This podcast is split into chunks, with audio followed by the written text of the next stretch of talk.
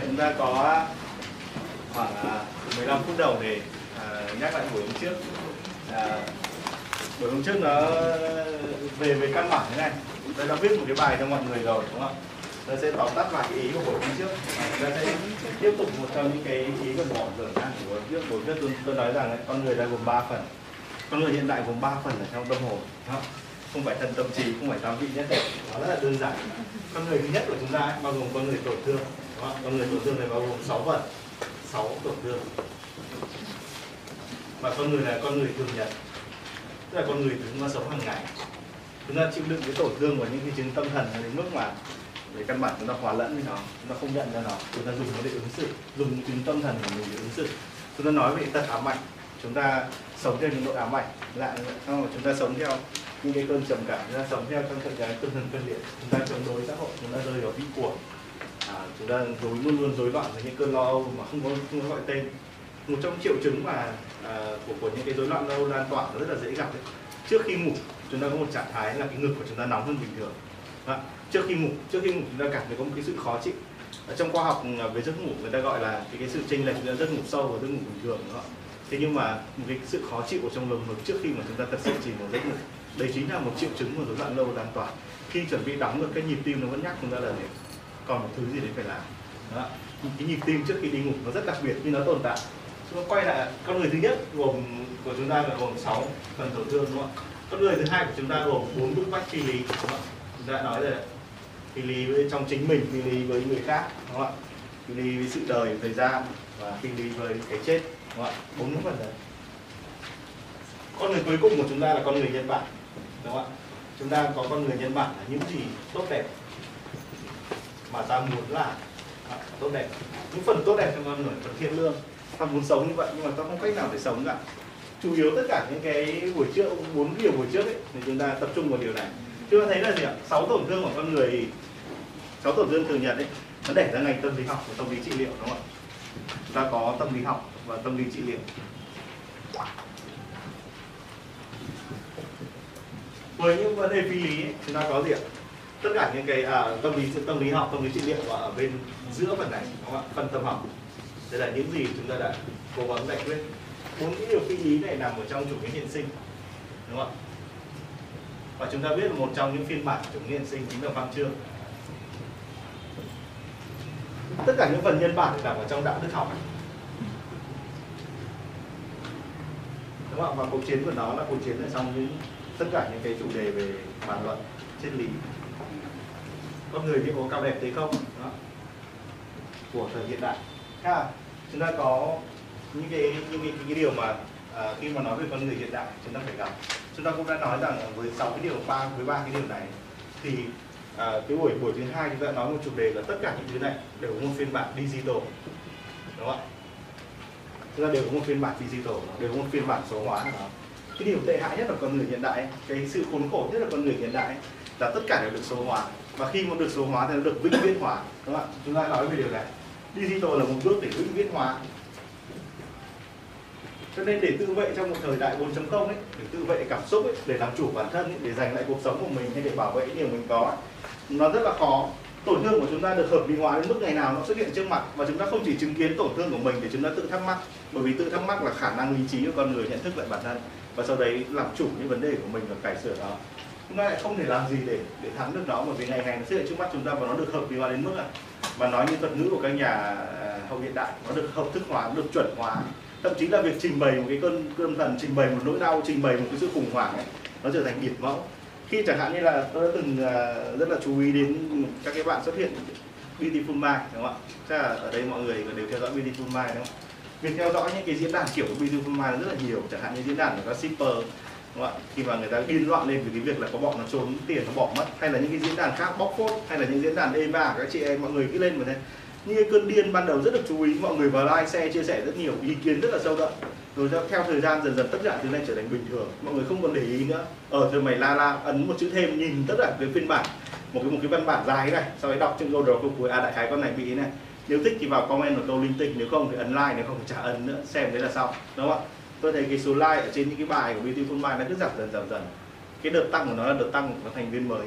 Nó quay lại mọi người là bất hạnh của tất cả cái con người trong thời hiện đại hay là những chứng tâm thần họ gặp phải những nỗi đau họ gặp phải được vĩnh viễn hóa biến thành chuẩn hóa chuẩn hóa nó biến thành đời thường nó biến thành con người thường nhật. Và chúng ta không thấy đây có vấn đề gì nữa.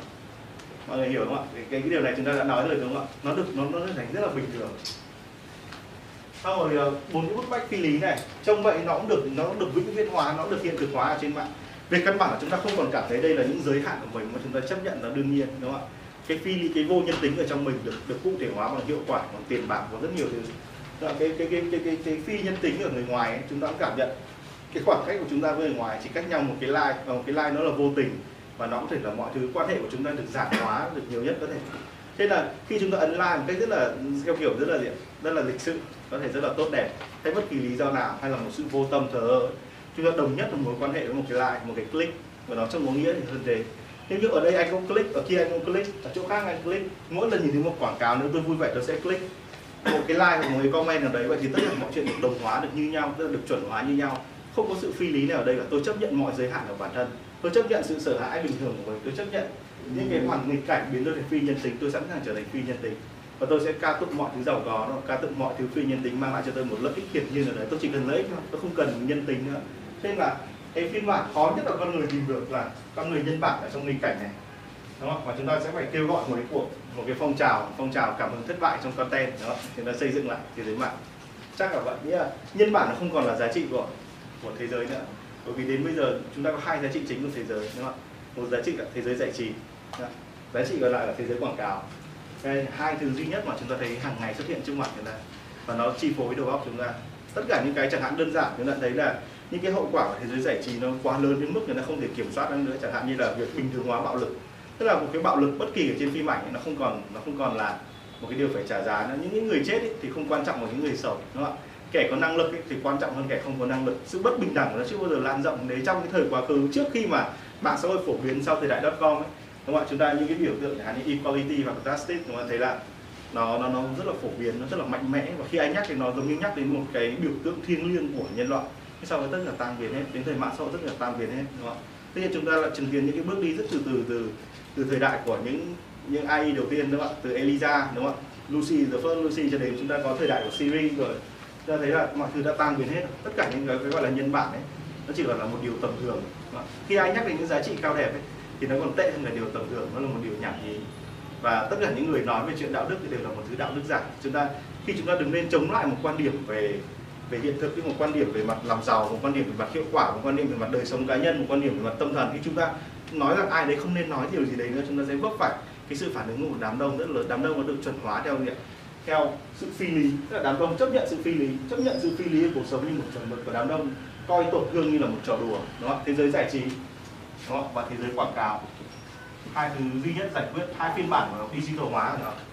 Và chúng ta đã chứng kiến như một trước chúng ta kết luận là con người ở trong một tình thế tuyệt vọng đúng không? trong một tình cảnh. Đấy là kết luận của buổi trước có ai thắc mắc không ạ? Đấy là tóm tắt buổi trước ở trong buổi trước ấy, thực ra thì chúng ta đã bàn đến hơn rất là nhiều. Khi chúng ta bàn đến chủ nghĩa nhân bản điều gì quyết định rằng sự nhân bản tồn tại chúng ta đi đến một cái học thuyết của phần tâm học đúng không chúng ta đi đến học thuyết ý chí đúng không của Otto Rank chúng ta có thể đi đến cả Carl Roger đúng không họ chịu ảnh hưởng của nhau. Thế à, buổi hôm nay chúng ta sẽ bắt đầu giải tiếp bài toán tiếp. Thế thì điều gì có thể là một môi trường để cho những thứ này nảy sinh? Về mặt nguyên tắc ấy chúng ta giống như ở đây có ai học học học học, học về miễn dịch không ạ?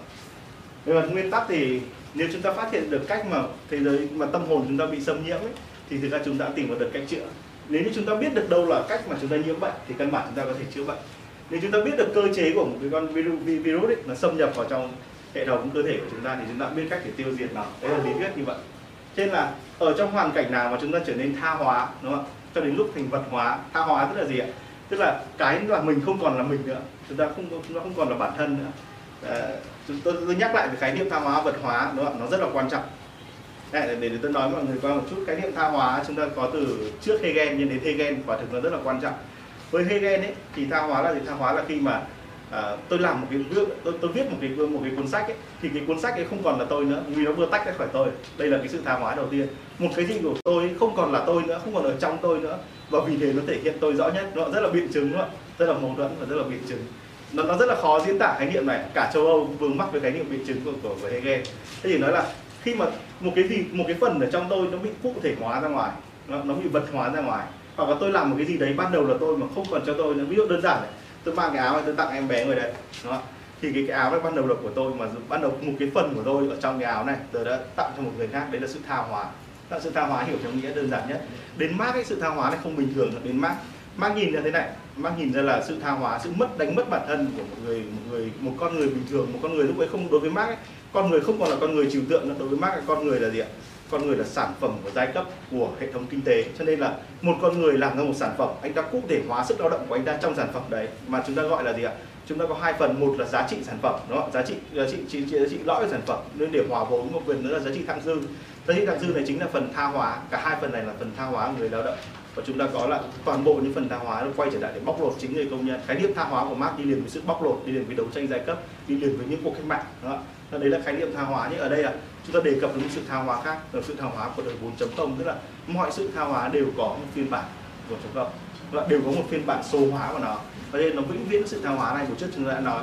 Thứ hai là khái niệm vật hóa tức là bất cứ thứ gì chúng ta tạo ra giống như một công cụ để tồn tại ấy, thì quay thì cái công cụ được nhân hóa còn chúng ta thì biến thành vật hóa đó đấy là một quá trình. Chẳng hạn như là tôi có một quy tắc này bao giờ cũng phải đến sớm trước 4 phút. Ví dụ giả sử như vậy, thì vì sao tôi không thắc mắc về quy tắc 4 phút nữa. Nếu chúng ta học những cái giáo trình tiếng Anh, chúng ta học cái bài đầu tiên về routine, mọi người nhớ không? Rất là đơn giản, routine là gì ạ? Thói quen thói quen là dùng để làm gì ạ? Thói quen là dùng để tối thiểu hóa cái năng lượng thần kinh dành cho những việc chúng ta làm hàng ngày. Nếu sáng sáng dậy, việc đơn giản nhất tôi làm là gì ạ? Đầu tiên là đi đi tè sau đánh răng nó rửa mặt và ăn sáng. Thì những cái việc này nó đương nhiên đến nỗi mà tôi không còn thắc mắc về nó nữa. Đây chính là sự tha hóa theo kiểu đời sống thường nhật tức là chúng ta chúng ta cái quy tắc này của chúng ta được cứng rồi, và chúng ta được fix nó rồi, đúng không thì lúc ấy nó nó điều khiển cuộc đời chúng ta. Còn chúng ta thì chúng ta biến vật hóa thành các quy tắc. Còn các quy tắc được nhân hóa thành con người. Quy tắc lớn hơn con người, văn hóa, định kiến, dư luận, tất cả lớn hơn con người. Và chúng ta chứng kiến một cuộc sống mà khi một điều ấy thành hiển nhiên ấy, mà ở trong hậu hiện đại chúng ta gọi là diễn ngôn, đúng không ạ? Vấn đề về diễn ngôn. Thì chúng ta thấy là ở viện IC này đã từng triển khai rất nhiều diễn ngôn. Một cái discourse này, một cái gì đấy đã được đã có những quyền lực, thế lực ở trong cái đời sống ấy rồi có những cái sự vận chuyển đời sống nó đúc kết thành những cái biểu tượng trong ngôn từ rồi. Nó quay ngược trở lại thống trị chúng ta. À, nó đơn giản như vậy. Khi mà tôi tôi nói đến một vấn đề chẳng hạn như nhạy cảm chẳng hạn như giới tính hoặc là chính trị hay khi tôi đề cập đến một cái vấn đề gì nó mang tính chất kiểu như là phê phán giàu nghèo những cái gì đấy nó động chạm thì chúng ta lồng lên hoặc chúng ta đồng ý sự lồng lên hoặc đồng ý đấy chứng tỏ điều gì ạ? Chứng tỏ là chúng ta đã cụ thể hóa mình trong những giá trị đấy. Chúng ta chúng ta con người chúng ta chính là những cái điều đấy. Chúng ta đã bị vật hóa thành thành các quy tắc và thành những cái công cụ đấy ạ. Thế cho nên là à, cho nên là nguyên tắc ấy đúng không? giống như cao, cao đề xuất chỉ có sự nổi loạn chỉ có việc phá bỏ những trật tự tháo rỡ những trật tự cho khách chúng ta cảm giác tự do. Như kiểu là ông bà già bắt 10 giờ đi về đúng không? 11 giờ tôi mới về đúng không? 2 giờ sáng tôi mới về. Đấy là sự tự do. Thế không điều gì đẹp đẽ hơn sự tự do ấy cả. Nếu như mà 7 giờ là vào lớp điều hạnh phúc của tôi là 7 giờ năm tôi vẫn đi dạo ở giảng võ đúng không? Nó tạo nên một cảm xúc vô cùng tuyệt vời. Những cơn gió đêm sự muôn màng lời kêu gọi của mỗi người khác thức tỉnh nhân tính ở trong tôi. Thức tỉnh cái tính người tức là tôi còn cảm giác tôi là một người và tôi đang tồn tại. Đấy là những cái gì mà à, chúng ta đã dừng giải quyết. Đó. thì chúng ta tôi, tôi quay lại là khái niệm vật hóa tha hóa và người tha hóa một cái gì đấy là mình mà nó không còn là mình nữa. Mình cũng không còn là mình nữa. Đúng không? mình ở trong mình mình đánh mất mình ở trong những bản thể khác. Tức là mình đánh mất mình trong tư tưởng trong à, định kiến trong dư luận đấy là tha hóa. Mình đánh mất mình ở trong những giá trị mình tự vật hóa mình thành những cái công cụ, thành những định kiến. Tức là không chỉ cái ở bên trên mình, mà cái mình tự cụ thể hóa thành bên dưới nữa. Đúng không? tha hóa tức là gì tôi giống một cái gì đấy không phải là tôi. Và vật vật hóa là gì tôi tưởng một cái gì đấy là tôi. Đúng không? hai quá trình đấy. Thì hai quá trình đều có phiên bản 4.0 của nó, đều có digital hóa của nó, đúng không ạ? Đơn giản nhất như một cái phiên bản vĩnh viễn hóa, tha hóa, vật hóa chính là blog đúng không? blog mỗi lần viết blog của chúng ta chúng ta vật hóa mình thành một bài viết và chúng ta cái việc chúng ta cứ quay trở lại để chúng ta tìm xem ai comment ai like ai chia sẻ vào đấy ai viết cái gì vào đấy ai coi đúng không ạ? Chúng ta rất là chú ý lượng comment. Tôi đã từng trải qua điều này tôi từng viết blog đều đặn gần như kiểu một tháng tôi viết khoảng độ 30 đến 40 bài. Cái việc mà tôi lặp đi lặp lại thì lúc nào tôi cũng sẽ kiểm tra lại tôi kiểm tra lại xem bao nhiêu người xem. Cái hành động kiểm tra lại bao nhiêu người xem là quá trình tôi vật hòa với cả internet và tôi tha hòa với cả nhân tính ở trong mình đấy là tôi quay lại đấy là quan điểm à, quan điểm của buổi học trước. Quay thắc mắc gì không ạ? Tôi muốn hỏi một chút về cái vấn đề liên quan cái sự kiện của biểu tình ở Hồng Kông vừa rồi. Thì nói một chút về nhạy cảm phết nhỉ ngầm cách mạng thì một phần có một cuốn sách gọi là những kẻ cùng tín uh, suy tư về những cái việc uh, về tân học của những người tham gia các cách mạng thường chúng ta có hay xu hướng là lãng mạn hóa những người đấy như kiểu gọi người đấu tranh dân chủ để bảo vệ tự do. Nhưng mà ông ấy nhìn cách tâm lý học hơn là có thể là những người đấy bình thường một ngày ví dụ nghiện rượu hạn xã hội kiểu quay rượu nhưng mà tự nhiên bây giờ họ đi đấu tranh thì họ được cả xã hội thương hồ và, và cái thực sự có một có thể là làm vì một cái ý tưởng cao đẹp đấy nhưng mà có thể có những cái tâm lý học sau sâu xa hơn đó vì cái gì đó họ muốn nâng nâng cao về cái tự trọng của bản thân mình đúng là thực ra vấn đề những cái cuộc à, nổi dậy như ở Hồng Kông nó rất là đặc biệt và nó nó phổ biến nhưng nó không có hiếm chẳng hạn như ở Pháp người ta vẫn đình công thì suốt và người ta vẫn đòi lại quyền lợi của họ suốt. Không chỉ đấu tranh với các tập đoàn họ đấu tranh với dân tình những cuộc biểu tình những phong trào từng có một thời trước khi thời đại 4.0 diễn ra, chúng ta có một thời kỳ rất là huy hoàng, thời kỳ của những phong trào. Chúng ta có các phong trào về người đấu tranh chủng tộc, chúng ta nói rồi, đúng không ạ? Về phong trào về nữ quyền, phong trào giới tính, rất nhiều thứ được diễn ra. Và nó biến thành những phong trào rộng lớn, những phong trào mà nó trải ra hay liên diện ở xã hội, xảy ra ở khắp những nơi khác nhau. Và sau đấy những thủ lĩnh của nó dần, những thủ lĩnh tư tưởng và những thủ lĩnh phong trào dần lượt xuất hiện, những phong trào này tan rã và không để lại bất cứ dấu tích nào. Đó chúng ta chứng kiến một cái sự im lặng nó gần như là, gần như kinh hoàng của các phong trào về về giới tính này đó, về đấu tranh về cho cái cộng đồng LGBT cho cho cho cho nữ quyền hay là cho chủng tộc là cho rất là nhiều những cái thứ dạng dạng như vậy cho quyền lợi của những người nghèo cho quyền lợi của những người vùng biên. Và tất cả đều biến mất mà. Đến thời đại hiện tại chúng ta thấy là nó vẫn thỉnh thoảng nổ lép bép ở đâu đấy nhưng nó không còn là những vụ nổ lớn làm rung động xã hội như trước. Không còn có những vụ điều kiện điều, điều, điều, điều, đình công mà hoặc là những cuộc biểu tình mà kéo dài và chặn hàng con phố nữa chúng ta không có. Cái cái gần lần gần nhất mà chúng ta chứng kiến những cuộc nổi loạn như vậy ấy, là cái cuộc phản đối Trump. Hết đó còn Hồng Kông là một trường hợp đặc biệt. Nhưng quay lại là chúng ta lúc ấy chúng ta có hai hai lối thoát. Một lối thoát là gì ạ? Đấu tranh chống lại trật tự đấy, mà chúng ta sẽ có ba thực thể xuất hiện rất lớn ở trong lịch sử, mà đến tận bây giờ vẫn còn nhiều, rất là nhiều di chứng. Các phong trào, và để lại các tư tưởng các phong trào xã hội. Thứ hai là gì ạ? Tôn giáo mới, các thủ lĩnh tôn giáo mới, hay là những người tụ tập, những cái nhóm tôn giáo nhỏ khắp các cộng đồng trên thế giới. Chúng ta có rất nhiều phiên bản của nó ở Mỹ cũng rất là nhiều, ở Hàn Quốc cũng rất là nhiều. Đó chúng ta có Đấy, chẳng hạn như là những, những cái cộng đồng tin lành mới ở Mỹ mà chúng ta từng nảy sinh ở đây tôi không nhắc lại tên vì nó hơi nhạy cảm. Xúc phạm đức tin của các bạn ấy. Thế nhưng mà đơn giản là những phong trào tôn giáo mới xảy ra khắp những thủ lĩnh tuyên bố rằng mình là chúa trời và có quyền kiểm soát mọi người quyền sự sống chết yêu cầu mọi người tự tử tập thể. Rất là nhiều thế ở toàn thế giới mà. Tất cả mọi nơi trên thế giới này luôn kể cả những đất nước hiền lành nhé các bạn và phiên bản thứ ba của nó là một cuộc sống siêu thực mà chúng ta gọi là thế giới mạng. Khoảng những năm 70 trở đi chúng bạn bắt đầu có một phiên bản mới và liệu cái đời sống tinh thần của con người dưới những trạng thái phi lý tổn thương ấy, và một nhu cầu nhân bản không bao giờ biến mất ấy, chúng ta sẽ lựa chọn thứ gì để chúng ta tồn tại tiếp? Và đáp án của lịch sử giống như Well đúng không? Barry Mann, Wellman. Và cái tên của ông rất là đặc biệt. Ông gần như là nhà tiên tri của của, của thế giới hiện đại. Ở cái bút đâu rồi nhá khi vứt đâu rồi nhá mượn cái bút. Đúng không ạ? Nếu mà ai đã từng đọc sách của ông ấy đúng không ạ? Người nhà tiên tri của thế giới hiện đại người tốt. Cái tên rất đặc biệt. Đấy, tôi sẽ gửi cho các bạn tài liệu của ông ấy. Tài liệu bằng tiếng Anh mọi người chịu khó đọc. Nếu mọi người muốn tìm hiểu thế giới thế giới mạng xã hội. Vì ông là người đầu tiên phát triển các lý thuyết về mạng xã hội đến cái mức đỉnh cao như vậy. Đúng không? ông ấy nói ờ, tôi, tôi, tôi, tôi, ở đây một điểm rẽ trước khi chúng ta đi vào bài học hôm nay. Chúng ta nói đơn giản này. Nếu như tôi là bạn của bạn chính này nó bạn chính này là bạn của bạn.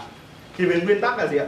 Chúng tôi với bạn có thể kết thành friend. Và giống như trên Facebook nó tự động đề xuất. Đây chính là nguyên tắc của mạng lưới xã hội. Mà lưới xã hội không có không có tình cảm. Nó dựa trên sự quen biết, nó dựa trên một sự tính toán nhỏ nhoi, tức thời. Nó dựa trên một lý trí tỉnh táo vừa phải, một tình cảm không cần thiết.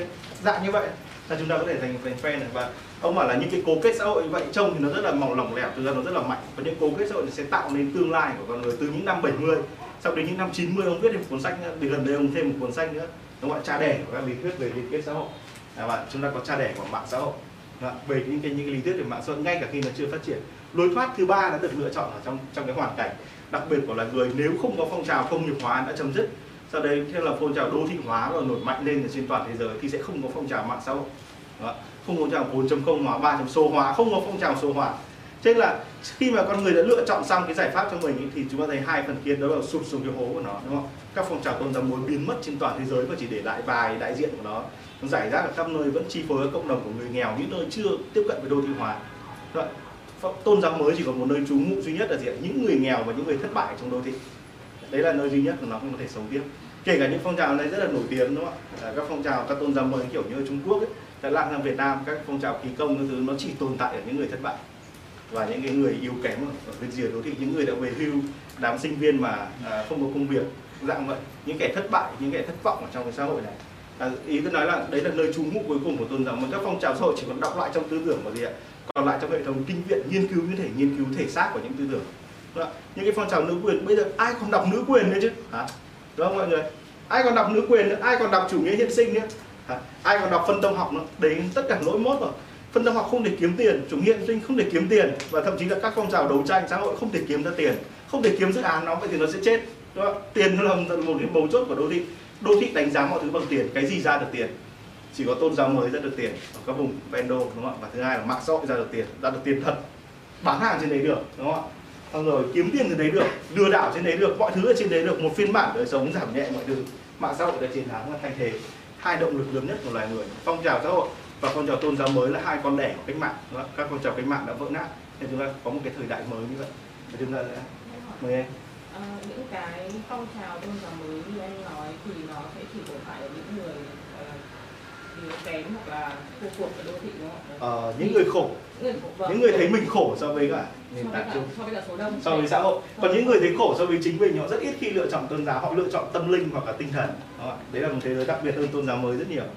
Nên nếu như những cái phong trào đấy nó đã yếu nó đã khó phát triển thế tại sao nó không mất? mà nó vẫn tồn tại nó là một giải pháp khi mà người ta phải chống cự lại với đô thị hóa làm sao để chống cự lại đô thị hóa giờ? Chúng ta đã từng khảo sát các đô thị, mọi người đã từng đứng đi khảo sát các mô hình đô thị, tôi đã từng đi. Khoảng độ khoảng độ 10 hơn 10 năm trước, tôi đã từng đi khảo sát các khu đô thị mới ở Đông Anh. Nhưng mà Đông Anh chỉ là đang đang thay nghén trở thành một đô thị. Những cái chợ tan nát nó, những cái khu nhà nó rất là đẹp đẽ, không có người ở. Chúng ta sẽ thấy những cái khu đấy, những cái việc ở đấy ở An Dương và Nghĩa Dũng, tức là vùng rìa đôi Tây Hồ. Đúng không? đáng lẽ nó phải phát triển theo lý thuyết đấy chứ. Nó cũng chỉ là những đô thị giả tạo. Nó nó bóng bóng người đó, rồi những cái cộng đồng bị xé tan ra những cái mối liên hệ bị mất đi những cái lễ hội làng bị tha hóa rất là nhiều những cái, cái hiện tượng khác. Đô cái vùng nông thôn bị xé rách đi trong trong cái trào lưu công nghiệp hóa hiện đại hóa đúng không và thực ra chính là gì hai công nghiệp hóa điện hóa là hai gương mặt khác nhau của đô thị hóa không cái nào khác. Khi đã bị xé nát đấy rồi thì cái cái cái cường lực cái kháng lực của nó đối với những người không thể thích nghi với hoàn cảnh mới là gì? Họ phải có một cách để trú chân một nơi để chống lại tất cả này.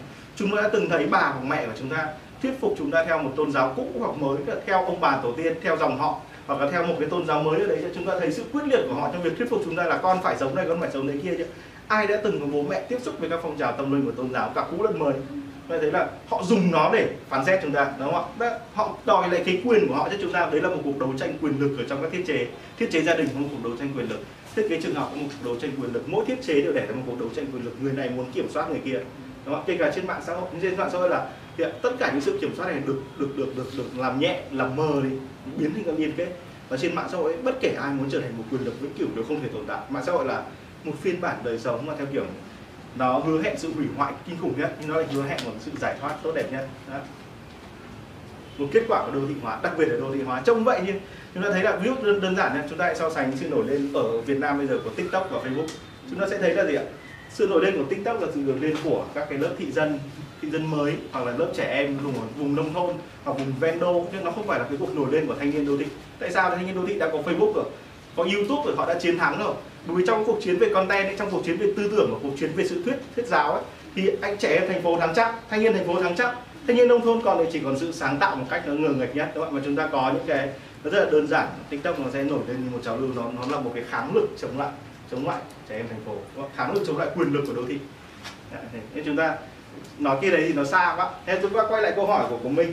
Minh ạ à, những cái cuộc nổi loạn ờ, theo kiểu ở hồng kông ấy, nó có rất là nhiều. Nó là một cái thực ra thì nó có, có rất nhiều lý do cho nó những cuộc đấu tranh về thiết chế giành quyền kiểm soát quyền lực những cái lý do về nhân tính sự thất bại của hồng kông kéo dài nhiều năm trời. Và sự thất bại của hồng kông trong việc gì ạ? Trong việc trở lại thời hoa kỳ của nó trở lại nguồn lợi nhuận của nó. Chúng ta có thể có rất nhiều nguyên nhân nằm đằng sau đấy. Những nguyên nhân kinh tế chính trị xã hội kéo dài thành một cuộc một cuộc bạo động chính trị. Vâng, cuộc cái- nó nó nó đã xứng đáng với cuộc bạo động chính trị chưa?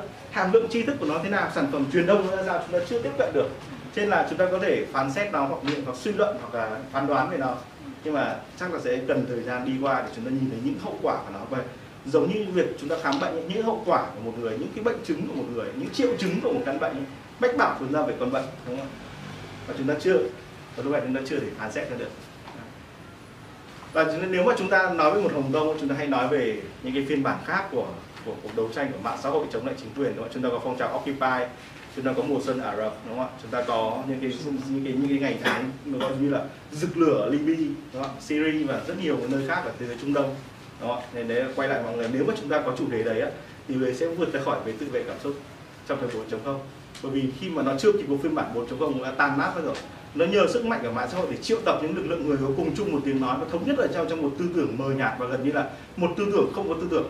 Những cái cuộc cách mạng như kiểu mùa xuân Ả Rập và như kiểu Hồng Kông không cần những nhà tư tưởng. Và nếu như đã không cần những nhà tư tưởng, nó sẽ tan biến trên vũ đài lịch sử. Nó sẽ tan biến rất nhanh chóng. Giả sử như mọi người thấy đăng trên nhân viên express, nếu như Trump đàm mát nói là, nếu như Trump nói là để cho tập cận bình đàn áp trong 14 phút 14 ngày cũng được 14 tuần cũng được.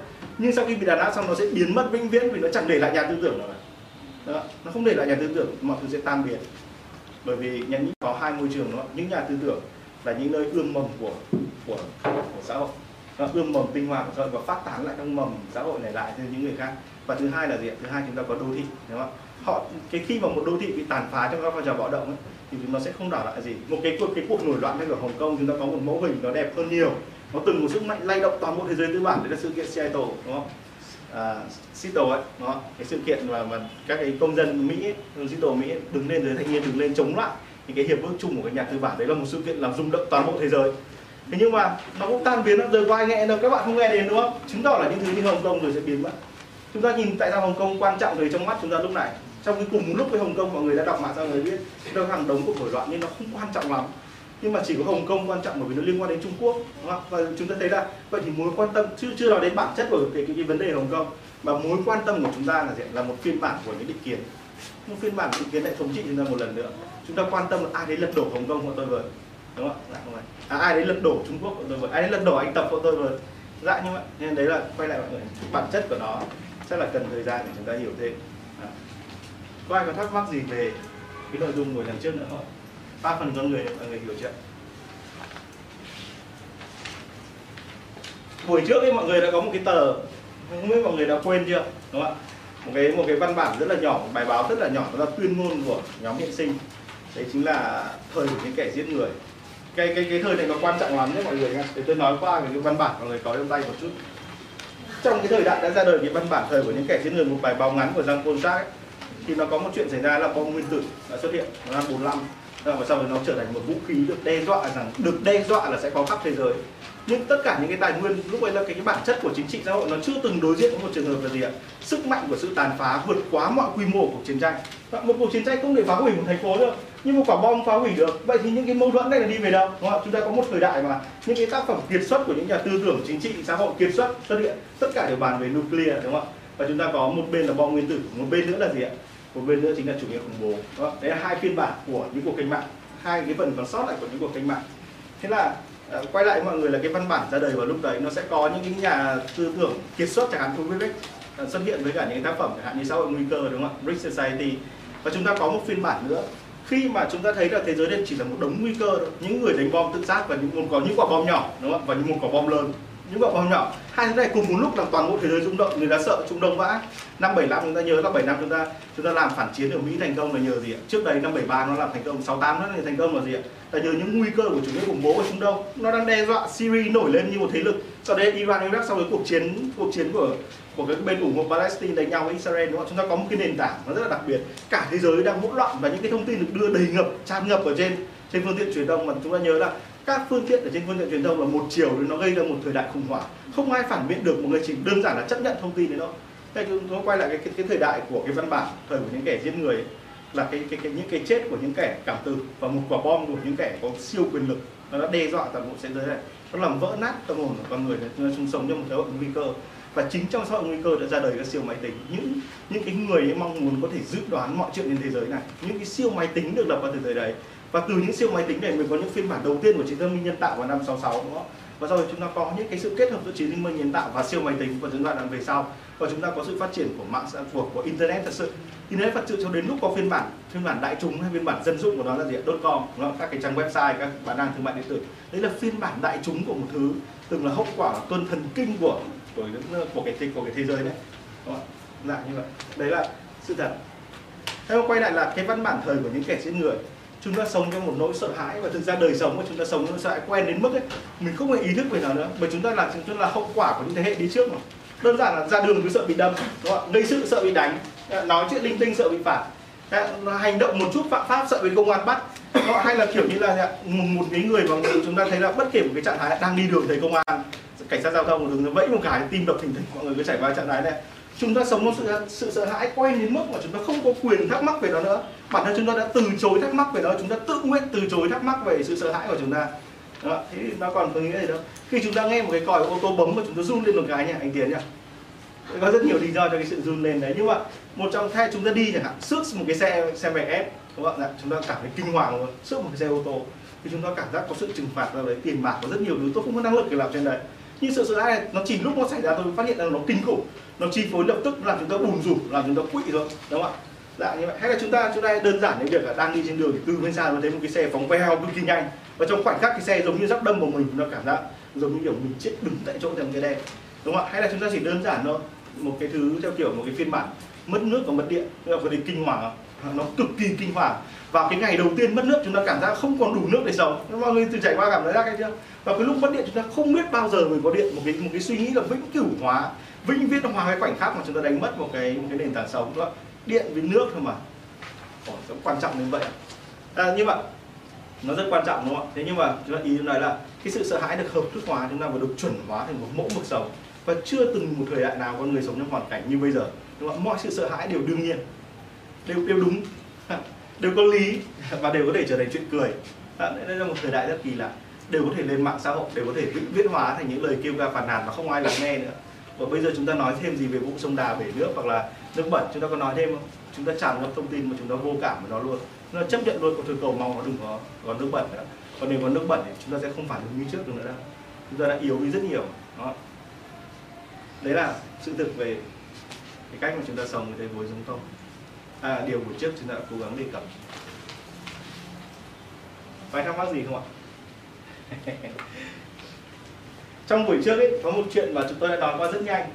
À, mà chắc mọi người không để ý tôi đã nói về à, hai cuốn sách mà chúng tôi đã xuất bản đúng không ạ? Với tư cách Oxy. Đấy là à, cuốn à, những cái cái tôi được yêu thương và những cảm xúc bị vồn dồn nén. Hai cuốn sách của những bậc thầy phân tâm học cùng thời với cả Freud đúng không ạ? À, họ thật là những người theo Freud thì chúng ta sẽ họ đã diễn đạt hai nguyên tắc của Freud cực kỳ hay. Này. tôi sẽ diễn đạt lại trong một phiên bản phân tâm học. Ai cũng nhớ luôn và hiểu bản chất luôn. Không cần thắc mắc gì cả. Để mà chúng ta hiểu bài học ngày hôm nay về Hà Nội. Về đô thị những kẻ lang thang. Nhưng mà biết một chút về phân tâm học nó rất thú vị mà. Thế là chúng ta hãy chịu khó một chút nó rất đơn giản đấy ạ. Chúng ta đầu tiên chúng ta có một con người đúng không ạ? Con người này có một thế giới vô thức. Anh ta có một thế giới vô thức ở đây thế giới vô thức này được cấu thành là hai phần. Đây là phần vô thức đúng không ạ? Đây là phần tiềm thức. Phần tiềm thức là những gì cứ hoặc nó nó ngay ở gần ý nhận thức của chúng ta. Đây là nhận thức của chúng ta. Đúng không ạ? Đây là ngôn từ của chúng ta. Cái nít đây là ngôn từ. Và trước đấy là gì? Là ứng xử. Đúng không ạ? Và cái trong cái vùng tiềm thức giữa vùng tiềm thức với nhận thức này là gì ạ? Toàn bộ vùng tiềm thức với nhận thức này được gọi là tâm lý. Đúng không ạ? Mô hình rất đơn giản đúng không ạ? À, tiềm thức là những cái gì mà ví dụ chẳng hạn nhé chúng ta không bao giờ nghĩ xem một cộng một bằng mấy nhưng nếu hỏi một cộng một bằng mấy chắc hơn hai của anh là pháp tính bao giờ vậy? Nó ở trong tiềm thức. Chúng ta đã làm xong các phép tính trong tiềm thức rồi. Chúng ta có một cỗ siêu máy tính trong tiềm thức. À, 20 cộng 20 bằng 40 thì ta không cần phải thắc mắc nó 2 nhân 2 bằng 4 tất cả đấy là nếu không nói tôi không nhớ. Nhưng nói tôi biết ngay nó ở trong tiềm thức. Là một cái kho lúc nào cũng lôi ra được. Vô thức này được mà được à, ông ấy chia làm hai phần đúng không ạ? Bản năng bản năng yêu eros đúng không ạ? Và bản năng thanos đúng không ạ? Chúng ta có bản năng sống và bản năng chết, bản năng yêu và bản năng hủy hoại. Đúng không? bản năng tức là gì ạ? Tức là nó không phải tâm lý, nó đương nhiên là một lực thôi động chúng ta đó, đơn giản như vậy. Thế đến cùng tiềm thức này, tức là chúng ta sẽ có, nếu theo lý thuyết của Freud thuần túy thôi, còn theo theo Jung và theo những người cùng thời Janet thì các thứ, chúng ta sẽ có một đống thứ trong tiềm thức này. Và chúng ta có một cái thuật ngữ mà tôi đã từng nói về buổi một, đó là phức cảm. Nhưng hãy bỏ qua chuyện phức cảm, nó hay nói chuyện đấy. Freud nói là trong tiềm thức này nó có một nguyên lý để nó cụ thể hóa cái bản năng sống này, chúng ta gọi là nguyên lý khoái lạc tức là gì ạ? Nguyên lý khoái lạc tức là tôi sẽ làm tôi tôi luôn luôn có xu hướng làm cái gì để tôi thỏa mãn. Tôi sẽ luôn luôn cố gắng thỏa mãn mình tôi uống cốc nước thì tôi khác. Tôi sờ vào cái tấm vải mà tôi thích đúng không mua một món đồ mới phải đẹp dã man. À, đấy, đó. sờ vào chiếc iPhone mới thì ai nhìn iPhone. Hay là kiểu như là xuất hiện trong một cái gương mặt đẹp với là ước mơ của tôi tôi muốn đẹp dài hơn mọi người đúng không ạ? hay làm cách nào để trang điểm tất cả từ đấy làm cách nào để trắng da họ làm cách nào để chúng mình hấp dẫn hơn tất cả đấy là nguyên lý khoái lạc tôi sẽ muốn làm theo mọi thứ là làm cho tôi thỏa được thỏa mãn. Tôi muốn mọi người yêu tôi tôi muốn mọi người cầm tay tôi tôi muốn cầu tình từ mọi người. Tôi điên tiết bởi vì chồng tôi hoặc là vợ tôi hay không nói với tôi những lời yêu thương. Tất cả đấy là gì ạ? Nguyên lý khoái lạc. Và làm sao phải đạt đến nguyên lý khoái lạc này? Đúng không ạ? Nguyên lý khoái lạc này bao gồm cả một phiên bản ngược của nó đấy chính là cái động lực của của bản năng chết. Và chúng ta gọi là gì ạ? sự thất vọng. Khi tôi không không được thỏa mãn nguyên lý khoái lạc thì tôi sẽ thất vọng. Đó, và đấy chính là sự cụ thể hóa. Hậu quả của nó nằm ở trong bản năng chết nằm ở khoảng đây. Đó, chúng ta có cái thứ hai nữa nguyên lý thứ hai mà Freud nói đến đúng không ạ? Làm sao để tôi thông qua, nguyên lý cái lạc này là một cái một cái động cơ thôi đẩy vậy làm sao để tôi thực hiện cái động cơ thôi đẩy tôi phải có một nguyên lý nữa, gọi là nguyên lý thực tế.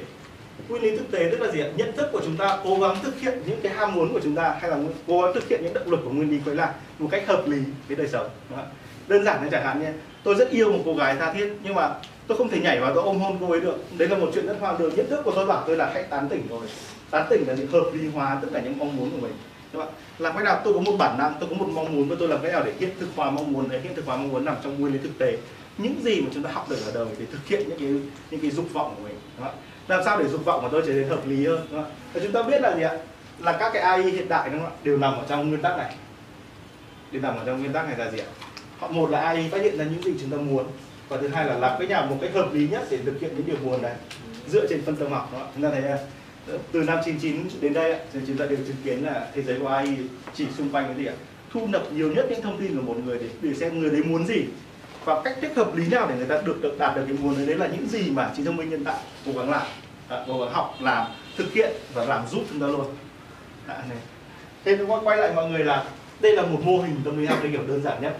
Bản năng sống bản năng chết nguyên lý quái lực nguyên lý thực tế à, chúng ta sẽ sẽ nói một chút về về cái chuyện này vì nó rất là buồn cười đấy à, đấy là một sự kiện nó rất là vĩ đại của loài người. Năm 1927 lúc đấy à, uh, Freud là ông ấy đang ở Berlin ông ấy ung thư ông đã 70 tuổi. Ông ấy không còn nhiều ý tưởng hoặc là chúng ta nghĩ thế. Trong lúc đấy ông đã gặp một một cái người khác cũng đã già được khoảng hơn 50 tuổi đấy chính là Einstein. Dạ, họ gặp nhau. Và Freud đã nói về cuộc gặp gỡ như thế nào mọi người nhớ không? Mọi người đã đọc về cuộc gặp gỡ ấy chưa? Freud nói là Einstein biết nhiều về về tâm lý học cũng giống như tôi biết nhiều về vật lý vậy. Dạ, không biết gì à, không hiểu gì cả. Và Einstein quay trở về nói với cả nói với mọi người là mẹ ông dở hơi. Làm gì có chuyện nhá nói một bước đi của chúng tôi nhá, được quyết định bởi cả một hệ thống cơ lý phức tạp và sinh học phức tạp. Còn một cái mong muốn được bước đi nó chẳng là cái quái gì cả. Nó một nhà vật lý đương nhiên nghĩ thế thôi đúng không ạ? Từ physically chắc là dịch luôn là sinh lý học luôn đúng không ạ? Dạ thế là chúng ta quay lại là họ rất là coi thường nhau đúng không nhưng mà họ không còn coi thường nhau nữa vào năm 1932 họ gặp lại nhau một lần nữa trong một cái, trong một cuộc vận động đối thoại giữa những tri thức hàng đầu thế kỷ. Lần này thì chúng ta sẽ có hai tác phẩm rất là kiệt xuất. Một đằng là gì ạ? Từ đây trở đi chúng ta sẽ có những cái mong muốn của anh xanh ở trong việc là đưa một chủ nghĩa hòa bình, một chủ nghĩa hòa giải ở một cấp độ thế giới, ông đấu tranh như nào. Và một đằng chúng ta sẽ có một cái tác phẩm vô rất là nổi tiếng đúng không ạ? Xuất bản năm 1933 cũng là năm Hitler lên cầm quyền là văn minh và những bất mãn của nó. Và một cuốn sách rất là rất là tuyệt vời. Đã có phiên bản tiếng Việt miễn phí ở trên mạng do một do một người cực giỏi dịch đúng không tôi sẽ gửi cho các bạn phiên bản digital nếu các bạn chưa có. Nó quay là, là cái đấy là một mốc rất đặc biệt bởi vì sau cuộc đối thoại với nhau ấy, hai ông đều nhận ra là thế giới không ổn nữa rồi. Họ họ kịp đánh hơi một thế giới không ổn bất ổn một thế giới một đằng là gì ạ? Đối với Einstein là sự bất ổn về mặt trí tuệ. Trí tuệ đang tập trung vào những kẻ đen tối nhất. Nó đang dùng cái trí tuệ này để hủy hoại loài người. Còn Freud thì là góc độ tâm lý. Thế là không thể mãi mãi dùng nguyên lý thực tế để đè nén nguyên lý khoái lạc bởi vì nguyên lý quái lạc là gốc của mọi thứ, mà nó muốn mọi thứ bởi vì gì ạ? Nguyên lý quái lạc là tay chân của bản năng. Làm sao nền văn minh có thể triệt tiêu bản năng được? Tất cả những thứ từ của nguyên lý thực tế này là kết quả của nền văn minh. Còn lại ạ, còn còn còn còn Freud khẳng định ấy, nền văn minh dùng để đè nén ra toàn bộ cái thế giới này toàn bộ cái thế giới ngoài này này, dùng để bắt tôi, tạo ra nguyên lý thực tế để để phù hợp với anh. Dùng để đè nén nguyên lý quái lạc và đè nén bản năng này, sẽ không thể kéo dài. Nó sẽ gì ạ? Nó sẽ được đáp lại bằng mong muốn hủy diệt của con người. Nếu tôi không thể thỏa mãn bản thân tôi sẽ hủy diệt tất cả. Đó, và có lẽ là lời tiên tri của Freud đã, đã, đã ứng hơn đó, với cả thực tế đấy. Điều rất thú vị là hai ông không phát hiện ra chuyện này. Ờ, ờ, khi mà họ đang ở nông thôn họ phát hiện này khi họ đang ở những đô thị ưu lịch bậc nhất của thế giới đúng không ạ? À, này. khi họ phiêu dạt tới những đô thị đấy là về góc nhìn rất là tuyệt vời bởi vì à, vào năm 1993 nếu mọi người đã đọc cái cái cái tác phẩm văn minh và những bất mãn của nó mọi người sẽ thấy là tất cả những những cái điều mà nói về nền văn minh ấy, thực chất là gì civilization ấy. Thực chất là nó nhắc lại những hoàn cảnh sống của đô thị. Và chúng ta nhớ là cái từ city ấy, thành phố đô thị đúng không ạ? Với cả từ civilization đúng không ạ? Nó gốc là một từ. Nó đều có nghĩa là gì một hoàn cảnh mà chúng ta được tách khỏi tự nhiên. Tôi cố gắng chống lại tự nhiên. Và bằng cách chống lại tự nhiên chống lại bản năng nếu tôi có thể nói đấy thành phố chống lại bản năng đó còn nguyên lý thực tế của nền văn minh thì chống lại. À, à, nguyên lý à, nguyên lý nguyên lý của nền văn minh ấy, thì dùng để chống lại gì ạ? Những tất cả những nguyên lý thực tế nó dùng để chống lại bản năng. Còn bản thân đô thị để chống lại tự nhiên đúng không ạ? Chúng ta muốn chống lại những cái, cái nguồn lực nguyên thủy của mẹ trái đất và có vẻ chúng ta không thành công lắm đúng không? nhưng cho đến bây giờ chúng ta chỉ thành công tất cả những cái cuộc cái cái cái cái lời tiên tri 1933 của văn minh và những quất mãn của nó ấy, nó chỉ dừng lại khi chúng ta có đến một mốc đúng không? chúng ta có mạng xã hội. Thật sự khi mạng xã hội ra đời ấy, mọi phong trào đều trở nên hiền lành kinh khủng đúng không và kể cả khi nó tập hợp được bao nhiêu người, số lượng người tham gia một phong trào không quan trọng nữa. Nó lại trở nên hiền lành thôi. Chúng ta có một nơi để giải tỏa, một nơi để vĩnh viễn hóa bản thân và để không còn cảm thấy cần phải tìm lại nhân tính của mình nữa. Chuyện rất đơn giản. Cái này có khó hiểu không ạ? Chắc rất dễ hiểu đúng không ạ? Chúng ta có những bản năng. Những bản năng này, chúng ta cứ chấp nhận luôn đi. Chúng ta hai bản năng, một là bản năng yêu thương, muốn kết hợp, muốn đẻ con, muốn làm gì đấy, muốn tạo ra cái mới sáng tạo. Một bản năng chỉ muốn hủy hoại, bảo thủ sợ hãi, thất vọng, chán nản, luôn luôn tìm cách hủy hoại thế giới này. Chắc chúng ta có hai con người đấy đó. thì như cái lạc là biểu hiện của hai con người đấy. Khi không đạt được bản năng sống, chúng ta sẽ chuyển sang bản năng chết, chúng ta switch mode luôn, đúng không? Khi tao đòi mày không cho tao tao tan luôn. Đây, chúng ta có thể diễn tả vậy. Đưa tiền hay không, đánh luôn. Đó, dạng vậy. Đơn giản như thế. Đây là đây là một mô hình đô thị nằm ở phía này, hay đúng hơn là nền văn minh và nền văn minh này chúng tôi nhắc lại nó chính là đô thị. Bởi vì đúng không ạ vùng nông thôn được đặc trưng vùng nông thôn giống như thế giới của những bản năng thế giới của những động lực sống thế giới của việc diện gần gũi với thiên nhiên gần gũi với tự nhiên và được biểu biểu tượng bằng điều này. Gần gũi với những bản năng gốc của con người. Và nếu như trong một thế giới hòa bình ấy, đúng không? trong một thế giới hòa bình ấy, thì nông thôn đại diện cho bản năng sống. Còn trong một thế giới chiến tranh thì nông thôn đại diện cho bản năng chết. Đó. cho nên là tất cả những cuộc cách mạng để bắt nguồn từ những nơi nghèo khó cuộc cách mạng của những người nghèo bạo lực của những người nghèo. Đó. lấy nông thôn với thành thị. Luôn luôn nhớ khẩu hiệu đấy. Có khó hiểu gì ở đây không ạ? Rất dễ hiểu đúng không ạ? Mô hình nhưng mà chúng ta sẽ không đi sâu về nó quá. Đây chính là cốt lõi của cái bài học ngày hôm nay. Chúng ta sẽ nói chuyện câu chuyện về đô thị. Mới cần nghỉ 5 phút ạ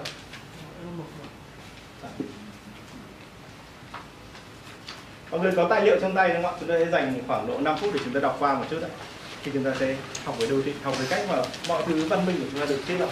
Chúng ta sẽ đi nhanh qua một lịch sử quán hà nội.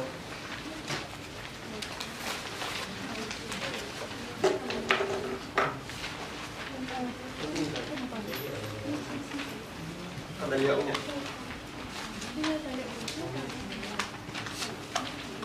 Như là hết rồi. Có thể nếu không để cứu không để từ bạn cái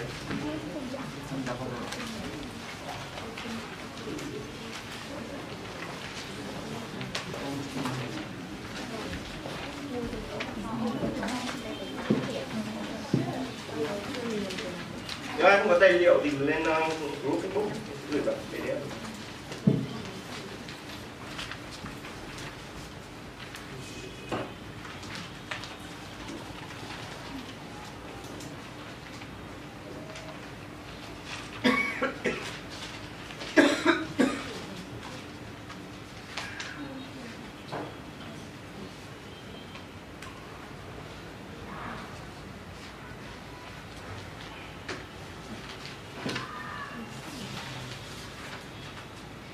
thực sự và ngôn từ.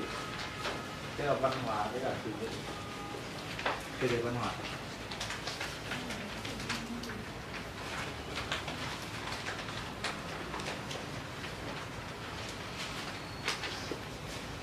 Và những thứ chúng ta buộc phải đọc nên muốn biết một thứ gì đấy. Đúng không ạ? Từ văn chương thứ nhất là ngôn ngữ kỹ thuật. Ngôn từ của các chuyên gia, các chuyên gia đọc không thể luôn nổi đọc như đấm vào mặt đọc giống như hiểu thọc từng cái dao ở đầu đâm đâm này, hiểu chưa hiểu chưa? Dạng như vậy, mọi người đọc thấy khó chịu không ạ đây là đây là phiên bản dễ hiểu, đây là một bài tóm tắt review lại công trình của của của họ. Còn nếu mọi người đọc nguyên công trình của họ chắc chết luôn. Dạ, nếu chúng ta, nó có 200 năm sống trong ngôn từ này mà chúng ta gọi đây là thế giới kinh viện, mà đấy là đặc quyền của người giàu. Bởi chỉ có người giàu học từ bé thôi. Từ bé học triết học rồi học đủ các thứ, logic học rồi luận lý học rồi lên đại học học thêm các ngôn, các cái chuyên ngành, họ mới hiểu được, họ tự nghiên cứu được. Và thậm chí đến tận bây giờ đây là đặc quyền của thế giới thứ nhất luôn đúng không ạ? Trong cái cuốn mà lý luận quan hệ quốc tế ấy, ông thầy rất là nổi tiếng ông viết trong đấy là sinh viên từ các nước của thế giới thứ ba ấy, thường không chịu nổi lý luận. Không phải không chịu được chúng tôi nghèo chúng bé nó không học cái này. Tôi không cần biết đến khoa học cơ bản. Học cái quái này làm gì? Nó có ra tiền không? Nó có giúp mày ra để sống được không? Bắt học ra được quên luôn từ khi mà ra khỏi đại học ấy. Dạ, đấy quay lại mọi người là quyết liệt như vậy nhưng mà nó là sự thật. Đấy là ngôn từ nếu không có mạng xã hội nếu không có mạng xã hội trên toàn thế giới ấy, thì chúng ta sẽ phải đọc cái từ đấy và chúng ta biết chắc quay lại đây là đặc quyền của những người thông minh đặc quyền của các thiên tài đặc quyền của bọn nhà giàu. Còn lâu mới chen vào được. Và như các nhà xã học pháp gọi đây là giáo dục ấy, là hệ thống tái sản xuất được sự bất công xã hội bởi bọn giàu học theo kiểu giàu bọn nghèo học theo kiểu nghèo không bao giờ giống nhau luôn. Còn lâu đúng không ờ, bây giờ kể cả tôi tôi nhận học bổng ờ, của chính phủ. Tôi đi học học bổng 131 hay cái quái đấy giả sử tôi xuất thân từ nhà nghèo không biết gì nhờ đi học nước ngoài thì cả ngày ùa không biết gì viết một cái luận văn mà tiếng Anh tiếng tiếng, tiếng Pháp gì đấy còn sai. Nhưng nhờ là sinh viên Hà tôi vẫn cầm được cái bằng thạc sĩ hoặc cả nghiên cứu sinh về đúng không ạ? Kịch bản thường là vậy. Và đến tôi vẫn chưa thể dịch được khi mà khi mà phải đứng dịch cho một giáo sư. Tôi cầm cái bằng ấy về và tôi không bao giờ là bọn nhà giàu không bao giờ là bọn giỏi không bao giờ bọn thông minh kiệt xuất. Đây là đặc quyền của chúng nó. Tôi cầm cái bằng về tôi có vậy là với anh chị là có cái ông tây ông rất giỏi ông nói chuyện này. Tôi lại sao chép một slide của giáo sư ở đấy đúng không ạ? Một cái bài giảng bắn tắt mà tôi dịch lại mấy ý tôi bịa với sinh viên và sau đấy tất cả đều ngồi ngủ. Giống như các bạn đã thấy. Chẳng có gì thú vị ở trong đấy vì các thầy cũng không hiểu. Các thầy hiểu được các thầy các thầy ăn xong uống uống nước trà sao các thầy hiểu được? Nói thật luôn. Ngôn từ đấy là thứ nhất là không có thế giới 4.0 chúng ta sẽ đọc cái đấy suốt. Đấy, đặc quyền. Cái thứ hai văn bản dành cho những người kiêu xa và cao sang bậc nhất trong xã hội văn bản dịch hạch mọi người vừa đọc đấy không có một tâm hồn đủ để tách ly khỏi đời sống sản xuất thách mọi người đọc nổi gì cả. Nó dễ hiểu như vậy rồi nhưng đọc không nhấm nó vào đầu. Cứ cái quái vớ vẩn nhá. Khó chịu cái chết là cái quái ấy. chúng ta không thắc mắc về nhân tính cho đến khi có quyền được thắc mắc về nhân tính, đúng không? đơn giản như vậy, tôi mà không được tách ly khỏi đời sống sản xuất ấy, tôi mà suốt ngày phải lao động rửa bát và nghĩ rằng sếp còn sóc trù mình và cả sóc trừ lương ấy, thì tôi đọc cái văn bản thì thấy quái là được. Và bởi vì đời sống hiện đại áp lực nó vậy đấy, cho nên mọi người bỏ hết đọc hiện sinh rồi. Các nhà văn hiện sinh chết trên toàn thế giới, chỉ còn trong nhà văn hàn lâm thôi giải Nobel là cái quái, Nobel văn học là cái quái, tôi thấy thật đấy. Bởi anh em đọc không hiểu. Tôi đọc tôi không hiểu. Tôi đọc không hiểu thì anh em đọc không hiểu cái gì. Tôi tưởng nghĩ như vậy. Và rất nhiều người thiên tài mỗi đọc mỗi cái ra một chuyện khác, đúng không? Thậm chí không cần biết là nói cái gì, mình cũng nghĩ ra được. Thiên tài rồi là đọc review trên mạng nghĩ được cả một thế giới tri thức, thì đấy là thiên tài, không nói làm gì. Tôi quay lại mọi người là nếu không có mạng xã hội, nếu không có nền dân chủ hóa, cái một cái một cái thế giới phẳng về mặt tâm trí này một cái một cái mong muốn để những người bên trên muốn muốn cúi xuống để bảo, tao muốn nói cho mày cái này hiểu, mày hiểu xong rồi cho tao tiền đúng không? ạ nếu như không có cái công cụ để họ làm thế thì còn lâu chúng ta chúng ta tiếp cận đấy. chúng ta có những cái phiên bản, hạn như một phiên bản về tâm lý học tôi rất là thích, đúng không ạ về cái phiên bản về The School of Life ông không nhỉ, minh nhỉ những cái phiên bản tâm lý học rất là dễ hiểu, rất vui vẻ, đúng không và ở trong đấy có cả xã hội học, có cả đủ các thứ khoa học mà các bạn là học sau nhân văn sẽ sẽ có ở trong đấy hết còn nếu không có những cái mong muốn họ cũng phải kiếm tiền cho nên họ sẽ làm những cái gì mà tôi thích đúng không ạ? Phiên bản tri thức theo kiểu giải trí đọc xong thấy vui đấy, đấy, đấy là sự thật. Còn lại cái khó hiểu mà tôi vứt bài đi. Đấy là đấy là sự thật. Vì nó chẳng có ích gì. Tôi không thể đem đi nói cho người khác được. Tôi không đem đi đe người yêu được. Tôi không đem đe bạn bè được. Tôi không thể kể lại theo kiểu rất hào nhoáng. Tôi không thể dùng nó kiếm tiền được. Thì tôi sẽ vứt nó đi. Đấy là đặc tính của thế giới phiên bản digital hòa 4.0 của những gì chúng ta có. À, à trước khi mà trước khi đi sâu vào thì đấy chúng ta sẽ rẽ ngang một lối tắt khác để chúng ta nói một câu chuyện dài hơi hơn à, và khoảng cách đây khoảng 15 năm tôi bắt đầu uh, uh, thực sự đi khảo sát đúng không à, tôi bắt đầu thực sự đi khảo sát lúc đấy ở ở ở, ở Hà Nội để diễn ra một thứ rất là đặc đặc biệt. À, lần đầu tiên ấy cái uh, nền công nghiệp uh, tình dục ấy đó, theo nghĩa đấy là phù gai điếm. Gọi thế có xúc phạm các bạn ấy quá không? Nên đơn giản nó là thế thật. Nó xuất hiện ở trên đường Nguyễn Khang. Lúc ấy tôi đang đi học ở trường xã hội nhân văn và tôi nhìn thấy sốc bạn. Ủa, ban ngày lẫn ban đêm các bạn ấy mặc mỗi bộ bikini đứng đấy kể cả trời lạnh hay trời nóng ngoài cái việc thân thể các bạn ấy có dấu hiệu của siêu nhân ra thì nó rất là hấp dẫn. Nó quả thật hấp dẫn một một cái người mới hai mươi mấy tuổi. Ồ, nó hấp dẫn thật, nó tròn váng thật 20 tuổi. Và tôi thấy tất cả phụ ờ, con gái đứng ở đấy trông tất cả đều hấp dẫn thì tôi mắt cận mà không nhìn thấy gì cả. Hơn nữa không có quyền được nhìn lâu không có quyền được nhìn lâu thì chỉ nhìn nước thôi. Ôi, đẹp vãi dạ. tôi có một anh bạn, anh ấy bây giờ rất là thành công. Dạ, anh ấy đang ờ, làm công ty dầu khí nước ngoài ở anh. Đấy là người đã đã đưa đưa đưa AI ở bên trong được phát hiện nền đường mỏng là người đưa ra cái công thức về độ cứng của vật chất. Và thậm chí là chắc chắn là một trong nhà khoa học vĩ đại nhất ở ngành địa vật lý trên thế giới trong lịch sử ngành địa vật lý thế giới chắc chắn là một trong những người vĩ đại nhất. Thế à cái thời gian ấy anh, anh cậu ấy còn mang một cái bộ cái cái cái cái cái, cái để kiếm cái niềng răng ấy. Cậu còn mang cái niềng răng mà cậu đi một cái xe 82 kiểu dạng trong khi tôi vẫn đi xe đạp. Rồi mà sau một ngày tôi dùng để tao đèo mới ra cái đường Nguyễn Khang bởi vì nó đi qua tôi học trường Yên Hòa mà thế tôi đèo từ cái ngõ đầu trường đi vào đường Yên Hòa đi một dọc phòng nữa khác. Thế à cậu ấy ngồi sau lưng tôi con người rất tử tế đạo mạo và luôn luôn bởi vì cậu ấy mặc cảm về cái nền răng nên luôn luôn cố gắng tỏ ra mình là một trí thức. À, cậu rất thích vật lý và thật sự rất là yêu khoa học. Và luôn cậu rú lên ôi ôi thái ơi cậu rú lên thật ở lúc nó ngồi trong xe của tôi rất là mặt rất là đỏ rồi. Không mày đừng có rú lên. Ôi mẹ ôi mẹ. Đây là sự thật luôn tôi kể những sự thật luôn. Đây đích xác là gì nó xảy ra ngay sau lưng tôi nó rú lên. Xong rồi mày quay lại. Đây là đi, đi hết cái điều đoạn đường nguyễn khang là đến chân duyên. Mày quay lại. Bẻ mặt eo lại. Vâng. Lúc ấy tôi vẫn còn gầy cái nó bẻ ngoặt quay lại ôi ôi mày ơi đã ba thông nghìn cơ đã nó gầy mà. Nên là cái cái mặt há hốc ra khi mà tôi quay dậy tôi nhìn cái sự kinh khủng của của dục vọng. Đúng không nó rất đáng yêu nhưng mà sở dĩ mình đưa nó qua đấy vì mình cũng chấn động. Bác bạn anh vấn đề là gì ạ? Chuyện sẽ thế nào nếu tôi đi digital hóa phiên bản phiên bản những cô gái đẹp đẽ này? Nếu tôi đi digital hóa nó chuyện này xảy ra tôi sẽ có một ngành công nghiệp phát triển hơn tất cả các ngành công nghiệp khác.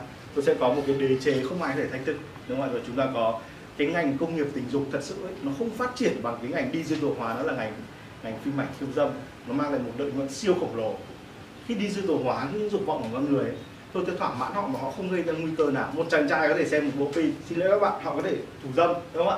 Và thế là chấm dứt thậm chí tạo ra những cái bệnh là gì ạ? Nhìn người thật thì hứng hở xem phim khiêu dâm thì lại lại thấy kích thích lại như vậy. Ủa, chúng ta đã sống cái thời gian đi hóa đến mức đấy thôi mà đúng không ạ? Tất cả những hình ảnh trai xinh cái đẹp tôi không cần phải đèo nó qua ngư khang nữa. Có thể tôi tất cái việc tôi làm là chụp ảnh đúng không ạ? Mà và thực ra thì nó có một giải pháp còn tốt hơn cả thế. Nếu đi di hóa thế giới này mà chúng ta có một quyền lực kiểm soát người ta đến vậy chúng thì nó sẽ nhận thức tại cái thế giới 4.0 nghiêm phải nghiêm túc hơn thế. Đấy đấy là một sự thực. Tất nhiên là tôi sẽ nói về đô thị một chút. Chúng ta đang nói về đô thị. Trong một cái phiên bản đô thị sẽ được PC hóa trong tương lai. Và tôi quay lại mọi người là mọi người mọi người đừng, tôi vẫn nói từ buổi đầu, đừng coi thường sức mạnh của digital hóa. Đừng coi sức mạnh của sự số hóa thế giới này lên. Phiên bản số hóa của nó có quyền năng hơn phiên bản đời thực. Và hãy nhớ rằng phiên bản số hóa của đời thực ấy là một giải pháp thay thế cho toàn bộ cái thế giới chúng ta đang sống thay thế cho tôn giáo mới thay thế cho tôn giáo cũ thay thế cho cuộc cách mạng thay thế cho các cái phong trào xã hội nó thay thế cho tất cả những cường lực khủng khiếp nhất con người từng chứng kiến trong thế kỷ 20 đúng không ạ? Và đây là điều mà không một nhà sử học nào hiểu nổi và tất cả mọi người vẫn còn thắc mắc.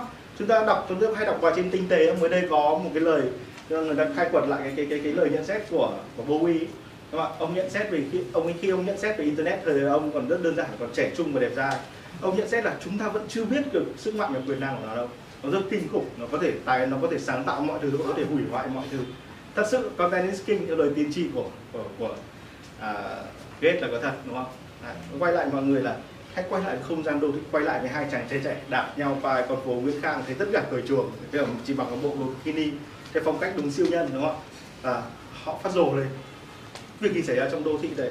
Sau khi đi khỏi con đường đấy hai chàng trai sẽ không bao giờ sống được như trước nữa tất nhiên tôi đã từng từng chứng kiến một phiên bản số hóa của nó rồi. Anh bạn ở đây là những người đã từng trong ngày sinh nhật tôi in tặng tôi ba đĩa Maria Ozawa và hỏi tôi là có sinh không? Sinh sinh ra mà thời đại rất là đẹp đúng không ạ? Chúng ta bàn bàn luận nhau về những cái cái cái, cái đĩa chúng ta không cần biết tên thật của họ đúng không? trong một thế giới mà tình dục trở nên vô danh và nói như Jared Diamond tác giả của của của sụp đổ à, đúng không? Mọi người đã đọc chưa? Tại sao tình dục lại thú vị? Đúng đấy là một cuốn sách rất tuyệt vời được dịch sang tiếng việt à, Jared Diamond từng là một trong ba nhà tư tưởng kiệt xuất nhất nước mỹ đúng không? Chúng ta nên đọc vì nó đã dịch sang tiếng việt và nó đọc rất là dễ. Ông ấy phát hiện ra một sự thật mà chưa từng được ai phát hiện đúng không cho đến cho đến lúc mà ông viết cuốn sách đấy thì nó mới trở thành một sự kiện đáng chú ý. Đấy là riêng đối với con người tình dục trở thành giải trí. Ông còn chưa phát hiện ra một điều còn kinh dị hơn là giải trí còn quan trọng hơn cả tình dục đúng không? khi tình dục tham gia vào thế giải trí thì nó trở nên quan trọng hơn cả bản thân nó nữa. nó được khi nó được số hóa ấy, thì nó tức là nó có hai cấp độ giải trí. Chúng ta chúng ta quan hệ tình dục cho vui để giải tỏa căng thẳng, giải tỏa stress. Và thứ hai là chúng ta số hóa nó và khi khi nó được tham gia đến thế giải trí, không chỉ được dùng để giải trí, khi nó đúng là biến thành món đồ để giải trí, thì nó kinh hoàng luôn, nó thông trích tâm hồn chúng ta luôn. Nên quay lại mọi người là vào khoảnh khắc mà tôi lướt qua đô thị và tôi gặp lại một phiên bản đô thị số hóa, tức là tôi đủ hai phần âm và dương tôi chứng kiến nó ở đời thực và tôi gặp nó ở trên số hóa, thì nó trở thành một cái gì nhiễm nhiên trong cuộc đời của một chàng trai. Và tôi phải nói là chỉ hai năm sau khi cái cuộc chứng kiến ở trên trên trên trên trên đường Nguyễn Khang đấy các bạn tôi từ một người hiền lành chỉ mơ ước có một người để cầm tay và nó thế thật. Đứng ở trên đường tàu để tán một cô gái nhà quê ấy, và chỉ để nói với cô ấy là anh yêu em. Và để một cái để tặng một cái tấm thiếp giá một nghìn rưỡi. Thời sinh viên cũng còn nghèo mà. Cái từ cái chàng trai đã biến thành một chàng trai à. Chuyên môn đi kiểu như là cậu ấy có một cái động lực để để quan hệ tình dục để chứng tỏ bản thân mình là nghe thì rất kỳ lạ đây chính là một trong những động lực của thế giới một con người kẹt giữa thế giới tình dục của cá nhân và thế giới khiêu dâm của trên mạng đúng không ạ? Chúng ta dùng tình dục để chứng tỏ bản thân mình. Và ở đây có các mọi người là đàn ông đơn giản chúng ta chúng ta nhớ cái điểm này. Thế giới hiện tại đã đẩy chúng ta đến chỗ dùng tình dục để chứng tỏ bản thân mình. Chuyện này chưa từng xảy ra trong quá khứ đúng không? thật sự đây là một trò giải trí mang tính địa vị chỉ đó là kết quả của thời đại 4.0 và nó dữ dội như vậy. Và với phụ nữ nó cũng mang tính chất tương tự luôn đúng không? À, tức là ở một phiên bản đấy của của thế giới trẻ thì tình dục nó là chuyện gì để kể chuyện gì để tự hào chuyện gì để kiêu hãnh để trói buộc và tất cả những tưởng tượng ấy lại được dồn nén lên mạng xã hội. Tình dục là giải trí tình dục cũng là địa vị à, giải trí giải trí biến thành địa vị của chúng ta Đó. ai tham gia được sâu đến giải trí? Đơn giản như vậy. Chúng ta nếu trong quá khứ một người trở thành một con hát ấy, là một điều đáng cười có thể đáng khen thế nhưng ở trong thế giới hiện đại ai trở thành một con hát được mọi người ấn like nhiều nhất thì người đấy đáng khâm phục ạ. Chúng ta mơ ước trở thành họ luôn. Chúng ta cố gắng viết bất cứ thứ gì dù để à, nó nực cười nhất cũng được nó nó nó nó thậm chí là vô liêm sỉ nhất cũng được. Chỉ cần nó tăng like thôi đó thì chúng ta sẽ sẽ cố gắng viết. Đây là một sự thật đó. và bản thân tôi cũng có động lực đấy phải kìm nén nó trong lòng để không viết những thứ lăng nhăng câu like dạng nữa tôi quay lại mọi người là chúng ta chưa ý thức được những gì chúng ta đang gặp. Nhưng mà khi chúng ta gặp đủ một phiên bản đời thực chúng ta gặp một người nghèo hèn đời thực và chúng ta gặp một content về họ thì chúng ta sẽ kẹt cứng giữa thế giới đời thực và chúng ta bắt đầu bị nó nhồi vào người nhiều đó là hai cái bàn tay mà nó mở trái tim ra và nó nhét một cái thứ đương nhiên là trong trái tim là bất kể thứ gì độc hại đến đâu đúng không ạ? Tôi sẽ nói một cái sự kiện để xem để với mọi người thấy cái nhân tính của chúng ta bị hủy hoại đến đâu sự việc vừa xảy ra khoảng độ hai ngày nay ba ngày nay đúng không ạ? Cái sự việc là cô gái thạc sĩ vừa bị uh, tai nạn và qua đời ở trên chỗ gần cầu lá Hạ đúng không ạ? Thì mọi người đây tôi, tôi chỉ muốn nói mọi người ở một góc độ nó hoàn toàn là hoàn toàn lý thuyết. Và tôi không có ý làm phiền lòng người đã chết hay là động chạm đến những người gây tai nạn bởi vì dù là thủ phạm hay nạn nhân chúng ta đều rất đáng thương. Thế tôi, tôi chỉ nói một cái vấn đề này ạ. À, trong vài ngày mọi người đã đề cập đi đề cập lại cái chuyện cô là thạc sĩ đi du học nước ngoài về và đang hoạt động rất là tốt. Thế là anh bạn tôi có nói là mọi người chỉ nhìn được vào cái địa vị tôi bảo đúng không chỉ như thế. Trong những cái lời comment về cô ra có một sự thỏa mãn của đám đông. Một sự thỏa mãn rằng mày chết rồi con ạ những kẻ thành công, chúng mày chết rồi. Đây là một đất nước mà chúng ta sẽ, chúng ta sẽ chứng kiến đó. Chúng ta đem cái bất hạnh của họ ra chúng ta không quan tâm đến kẻ gây án nữa. Chúng ta lờ đi kẻ gây án. Chúng ta chỉ quan tâm đến nạn nhân. Đấy là một thứ giải trí. Và càng được đăng ở trên nhiều diễn đàn càng ấn nhiều like hơn càng được bàn luận hơn. Chúng ta ngồi hàng nước mà. Tội nghiệp con bé nha. Vừa thạc sĩ về, đúng không tôi, anh sếp tôi cũng nói cái câu, tôi tương tự đấy vợ chồng anh ấy sáng nay còn đang cãi nhau, chuẩn bị công ty chia rẽ nơi. Mà đột nhiên anh ấy, sau mọi chuyện anh ấy lại nhắc đến nhỉ tội nghiệp con bé nhỉ đó. cái cái lời tội nghiệp đấy là một sự thỏa mãn nhẹ lòng của chúng ta. Chúng ta gặp, chúng ta không còn tuổi trẻ, đúng không ạ? Chúng ta không có thành công. Chúng ta thậm chí chưa từng đi du học. Tôi có một khát khao đi du học không bao giờ thành. Lại như vậy. Thế là tất cả những khi chúng ta nhìn thấy một người thay chúng ta chết, đúng không? một kẻ mang cái ước mơ của chúng ta và chết quát cái đi chúng ta cảm thấy thỏa mãn. Nó rất là vui vẻ. Nó ở trong lòng nó có một sự sảng khoái nhẹ, đúng không ạ? Và nhân tính của chúng ta vừa xót thương xong chúng ta cảm thấy hài lòng. Và chúng ta cảm thấy mấy cái này nó dễ sống, nó dễ thở hơn nào trời rõ ràng rất là đẹp tôi đã chứng kiến, rõ ràng mọi người cảm giác là mấy hôm nay trời rất là đẹp một vụ tai nạn, một cái chết rất là oan uổng của một cô gái, nhưng chúng ta cảm thấy mọi chuyện dễ thở hơn. Vì họ đã chết mất rồi. Rất đơn giản như vậy.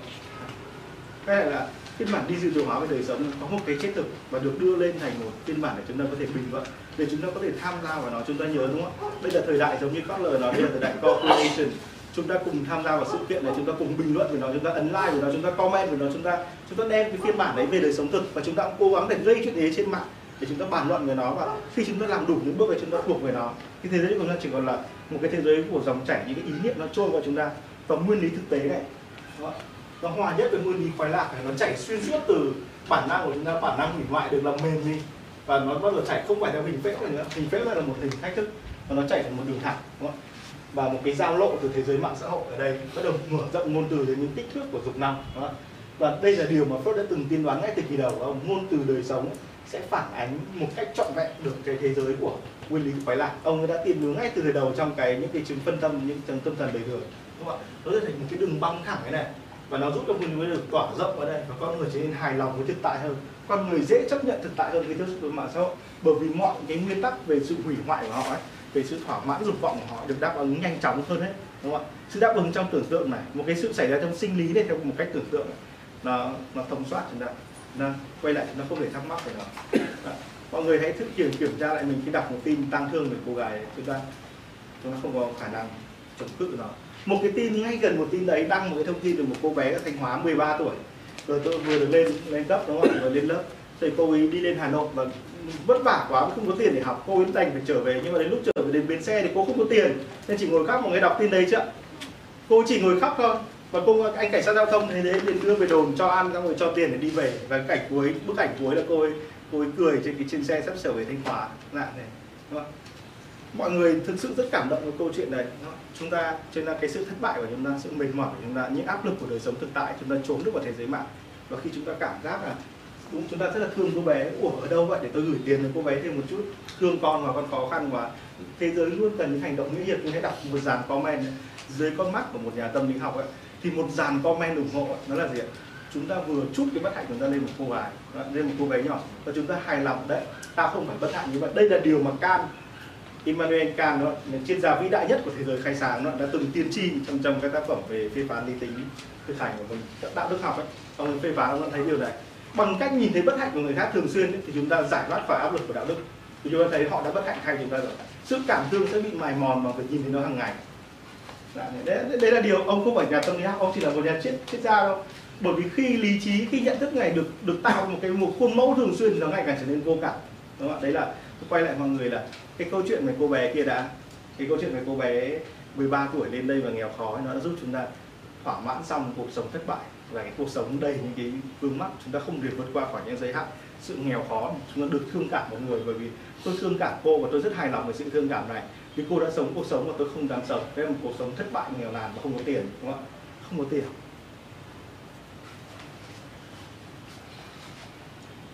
Có ai không mắc không? Với em. Thường thường thì những cái người mà có đau khổ trong lòng thì mọi người hay tha với một người khác và người khác hay khuyên là mày hãy nhìn xuống mắt em, tại vì đầy người khổ mày tại sao mày đau khổ với cái điều đấy? Giống như anh vừa nói là khi mình nhìn thấy cô bé đấy, mình chút cái bất hạnh của mình sang rồi đấy là một cách thật sự. Đó. nhưng mà trong cái lời khuyên đấy nó là một sự vô cảm. Chúng ta mất kết nối với nhau rồi. Đó. bởi cái lời khuyên thì thực sự là vô cảm một cái người quan tâm với nhau, đơn giản như mẹ quan tâm đến con, mẹ ơi, con ở trường con khổ lắm. Ủa sao con lại khổ? Có chuyện gì xảy ra nói mẹ nghe đấy là đấy là tình thương bình thường đó. Chúng ta chắc chắn sẽ nghe đến tận cùng. Nó líu lo 3 giờ sáng phải cứ kể nốt đi. Xong cái thằng ấy làm gì mày? Đúng không? chúng ta sẽ lắng nghe. Thế nhưng mà với một người lạ ấy, và họ vừa nói mày ơi tao khổ lắm thôi mày cuộc sống mà đúng không ai phải sống mày chúng ta còn đè đầu còn buổi đấy đang là buổi họ nói biến thành buổi chúng ta nói thuyết minh là em cần một động lực sống em không trưởng thành ở đầy vết thương đúng không ạ đây là phiên bản của đời sống thực tại của đô thị đô thị xé rách chúng ta ra chúng ta sẽ quay lại với một cái ờ, một cái miêu tả về đô thị rất là tuyệt vời này nơi đó mọi người nghe. À, chúng ta sẽ bứt ra khỏi tất cả những lý thuyết kinh điển chỉ nói một sự kiện đơn giản. À, cửa hàng Vinmart của tôi. À, cửa hàng Vinmart tôi mỗi sáng tôi với anh ờ, sếp của tôi đều ờ, nếu mà được ấy buổi sáng buổi trưa buổi chiều tôi sẽ mua một lon coca lạnh ở trong đấy. Và anh thích uống sữa tươi sữa dê tươi. Ồ, vậy đàn ông nào thích uống sữa tươi nhỉ? Tôi vẫn chưa tưởng tượng được. Nhưng mà họ vẫn rất là thích uống họ rất nam tính không sao cả khi mà khi mà tôi đi ra tôi vào ấy, một cái điều ấn tượng duy nhất của tôi là tôi để tâm đến cái lon tôi để tâm đến giá tiền. Và tôi tôi không nhớ nổi mặt của người bán hàng. Có thể bởi vì cô ta không xinh đẹp.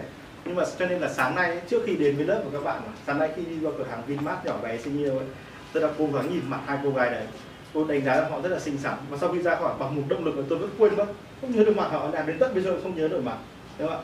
Không hề giống như nhà băng dắt London đã nói là đàn ông thì hay quên mặt của phụ nữ còn phụ nữ thì hay nhớ mặt đàn ông. Không phải động lực đấy. Mà rõ ràng tôi đã cố gắng ghi nhớ mà tôi không nhớ được mặt họ nữa.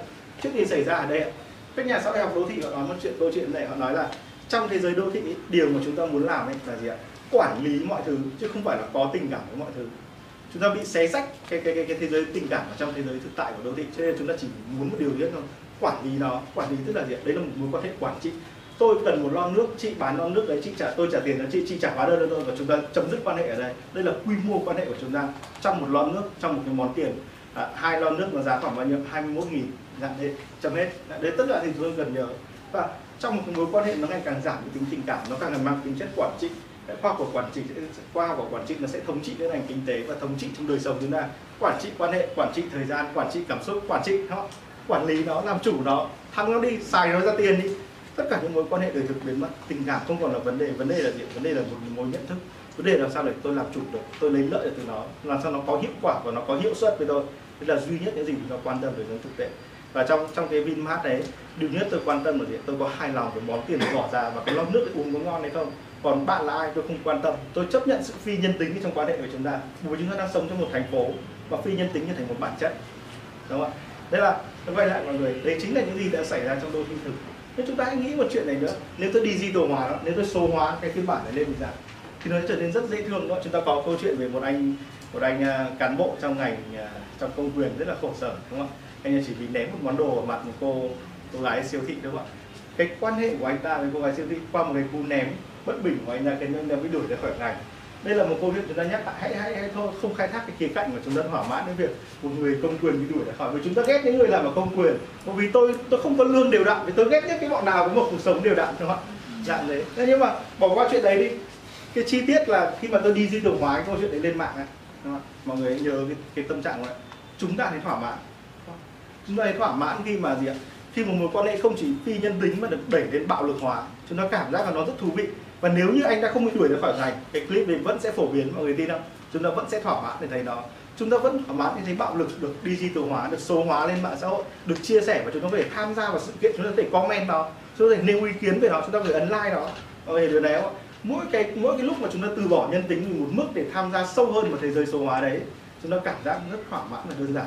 Bạo lực đó nguyên lý của phá hoại cái chết, nguyên lý khoái lạc đạt đến sự thất vọng và nguyên lý thực tế, chúng ta cố gắng để cảm nhận nó đã trở thành một dòng chảy thông suốt và chúng ta không còn cần phải nguyên nghiên nghiên cứu khoái lạc cái thực tế, cái bản năng nữa. Đơn giản là hãy sống tiếp với thế digital hóa. Mọi thứ xảy ra trên đời thì chúng ta đều có thể trông thấy, đều có thể vui vẻ, cười cợt dù nó bạo lực, vô nhân tính và hủy hoại đâu. Chúng ta có thể làm mọi thứ, mọi thái cực luôn nữa chúng ta có thể liên tiếp với cả thằng cha còn nói là bọn súc sinh, chúng mày không nên làm việc với dân nữa vì chúng mày đang ăn hại dân, đúng không ạ? Hoặc chúng ta có thể rất là mềm dẻo. Thôi mà ai chẳng có lúc nóng tính, nên nên mọi người nên bỏ qua cho anh ấy đi. Bất kể thái độ nào, mọi người đang tham gia vào cooperation đúng không ạ? Chúng ta tham gia vào một cái một cái mark action một cái một cái hành động tập thể và chúng ta không ý thức rằng năng lượng của nó lập tức hút để chúng ta nuốt lại chúng ta và biến nó thành một sản phẩm. Mọi người cứ tức giận đi và ngày hôm sau tức giận thêm cả với những người xung quanh để nói với họ về câu chuyện đấy đi. Mọi người sẽ thỏa mãn với nó và đấy là tất cả gì chúng ta cần. Chúng ta thỏa mãn và sau khi thỏa mãn xong chúng ta dừng và chúng ta vô cảm với chuyện đấy.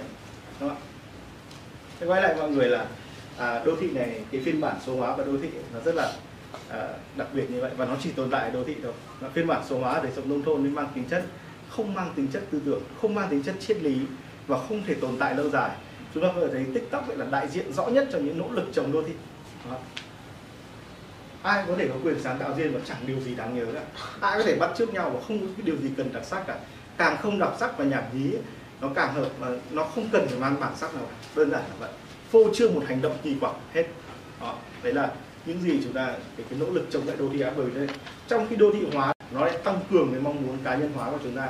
Và không thứ gì phục vụ đến cái mong muốn cá nhân hóa mọi thứ nhé. Từ cái áo của tôi tôi muốn là áo tôi cùng một phong cách đồng màu đúng không ạ? Nếu tôi dùng điện thoại Samsung tôi sẽ dùng máy tính bảng Samsung và tôi thích dùng luôn máy tính laptop Samsung. Nếu tôi đi giày Adidas tôi muốn mặc cái áo Adidas. Cá nhân hóa mọi thứ và đồng bộ hóa mọi thứ với chính mình ấy. nó là một nỗ lực để chúng ta gì ạ đấy là một luồng chảy thứ hai của đô thị hóa.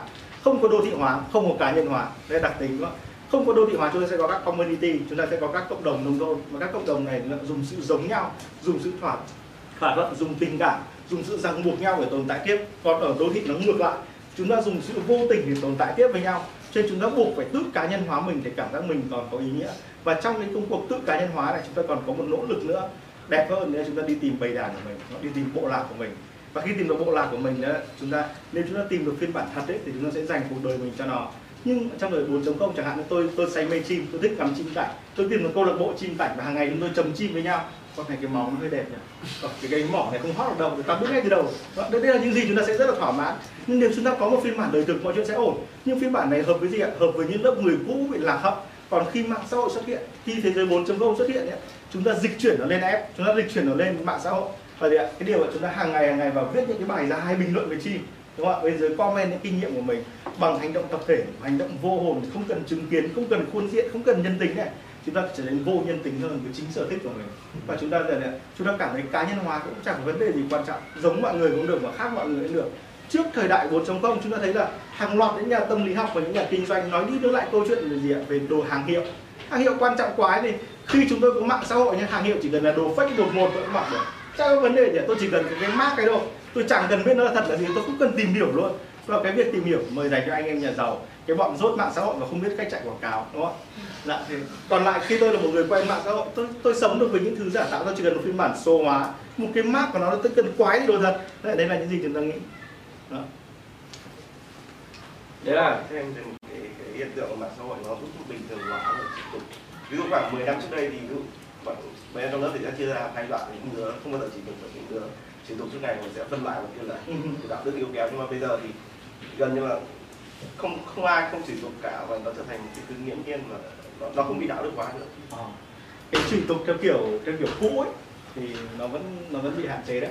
Thì dù kiểu cũ những câu kiểu đờ mờ mờ ấy à, nó vẫn bị hạn chế đấy đúng không? Kể cả trên khi mà chúng ta dùng ứng dụng chúng ta đọc chữ đéo một cái nó còn đê sao sao mà. À, thì nói là nó vẫn bị hạn chế. Còn những cái câu mang tính chất là cà kiện đúng không minh những cái câu mang tính chất là phi chuẩn bắt đầu trở thành một chuẩn mới. Vâng nói cái này từ buổi đầu các bạn, cái chuẩn mới của chúng ta. Là nó nó là, nó phi nhân tính hóa mọi chuyện ở trong đấy. Lễ nghĩa là một thứ gì đấy nhân tình các bạn và và vô lễ là một thứ gì đấy phản nhân tình nó là chống lại cái nhân tình này nó cũng là một loại nhân tình mới, nó được trung hòa, nó biến thành một thứ đương nhiên. Và nó chẳng có giá trị, là chúng ta phải ngày ngày nghiền nuốt những thứ mới, sáng tạo vui vẻ, chúng ta cảm giác là nó còn vui vẻ, nó còn có ý nghĩa. Và đây là những nỗ lực tuyệt vọng trong việc cảm thấy mình còn sống. Cảm thấy mình còn sống là một cái chuyện đấy rất là khó trong thời đại mạng xã hội. Và thường ấy, đơn giản là tôi đã gặp những cô gái trẻ có rất nhiều vấn hạn họ xinh đẹp có tiền bạc họ cả ngày chỉ cần lướt facebook họ có thể sống tiếp được. Quả thực là như vậy. Chúng ta có thể thấy là ở nghiện facebook chúng ta cũng vô cảm với chuyện nghiện facebook rồi đúng không? Nhưng mà có điều quan trọng hơn là cái nhân tính của chúng ta nó chỉ dừng ở mức đấy thôi. Tôi nghĩ là nếu có một người bị giết trước mặt cô ta cô sẽ hoảng hốt chạy một đoạn chụp lại ghê lắm vậy Đó. đấy là những gì chúng ta có thể nghĩ. Chuyện này xảy ra rồi rất là nhiều rồi khi mà cái xảy ra cái vụ Mercedes có người livestream mà đúng không? Ờ, mọi thứ đã biến thành thế rồi đúng không? Chúng ta thấy nó đương nhiên chúng ta không thắc mắc về thằng này làm livestream đúng không? Chúng ta thì thấy đương nhiên là ai chứng kiến ai quay lại họ qua chụp ảnh không? Đúng không? đấy là những gì chúng ta quan tâm. Thằng đấy trông mặt thế nào mày phải đánh nó chết mới được. Đấy là những cái câu mà chúng ta dễ dàng nói hơn. Còn hơn cả thủ tục là bạo lực hóa ngôn từ. Vâng Và đây cái quay lại mọi người là đấy là một cái rất là chung chung để người cảm nhận là khi có một đô thị thật đúng không ạ? Giúp chúng ta tách khỏi môi trường tự nhiên, môi trường bản năng. Có gọn nó trong những khuôn mẫu và khiến cho chúng ta bị bóp nghẹt khiến chúng ta nổi điên và nó nổi loạn. Xuất hiện một cái kháng lực của nó mà thực ra là một giải pháp của nó, đúng không ạ? Đúng không?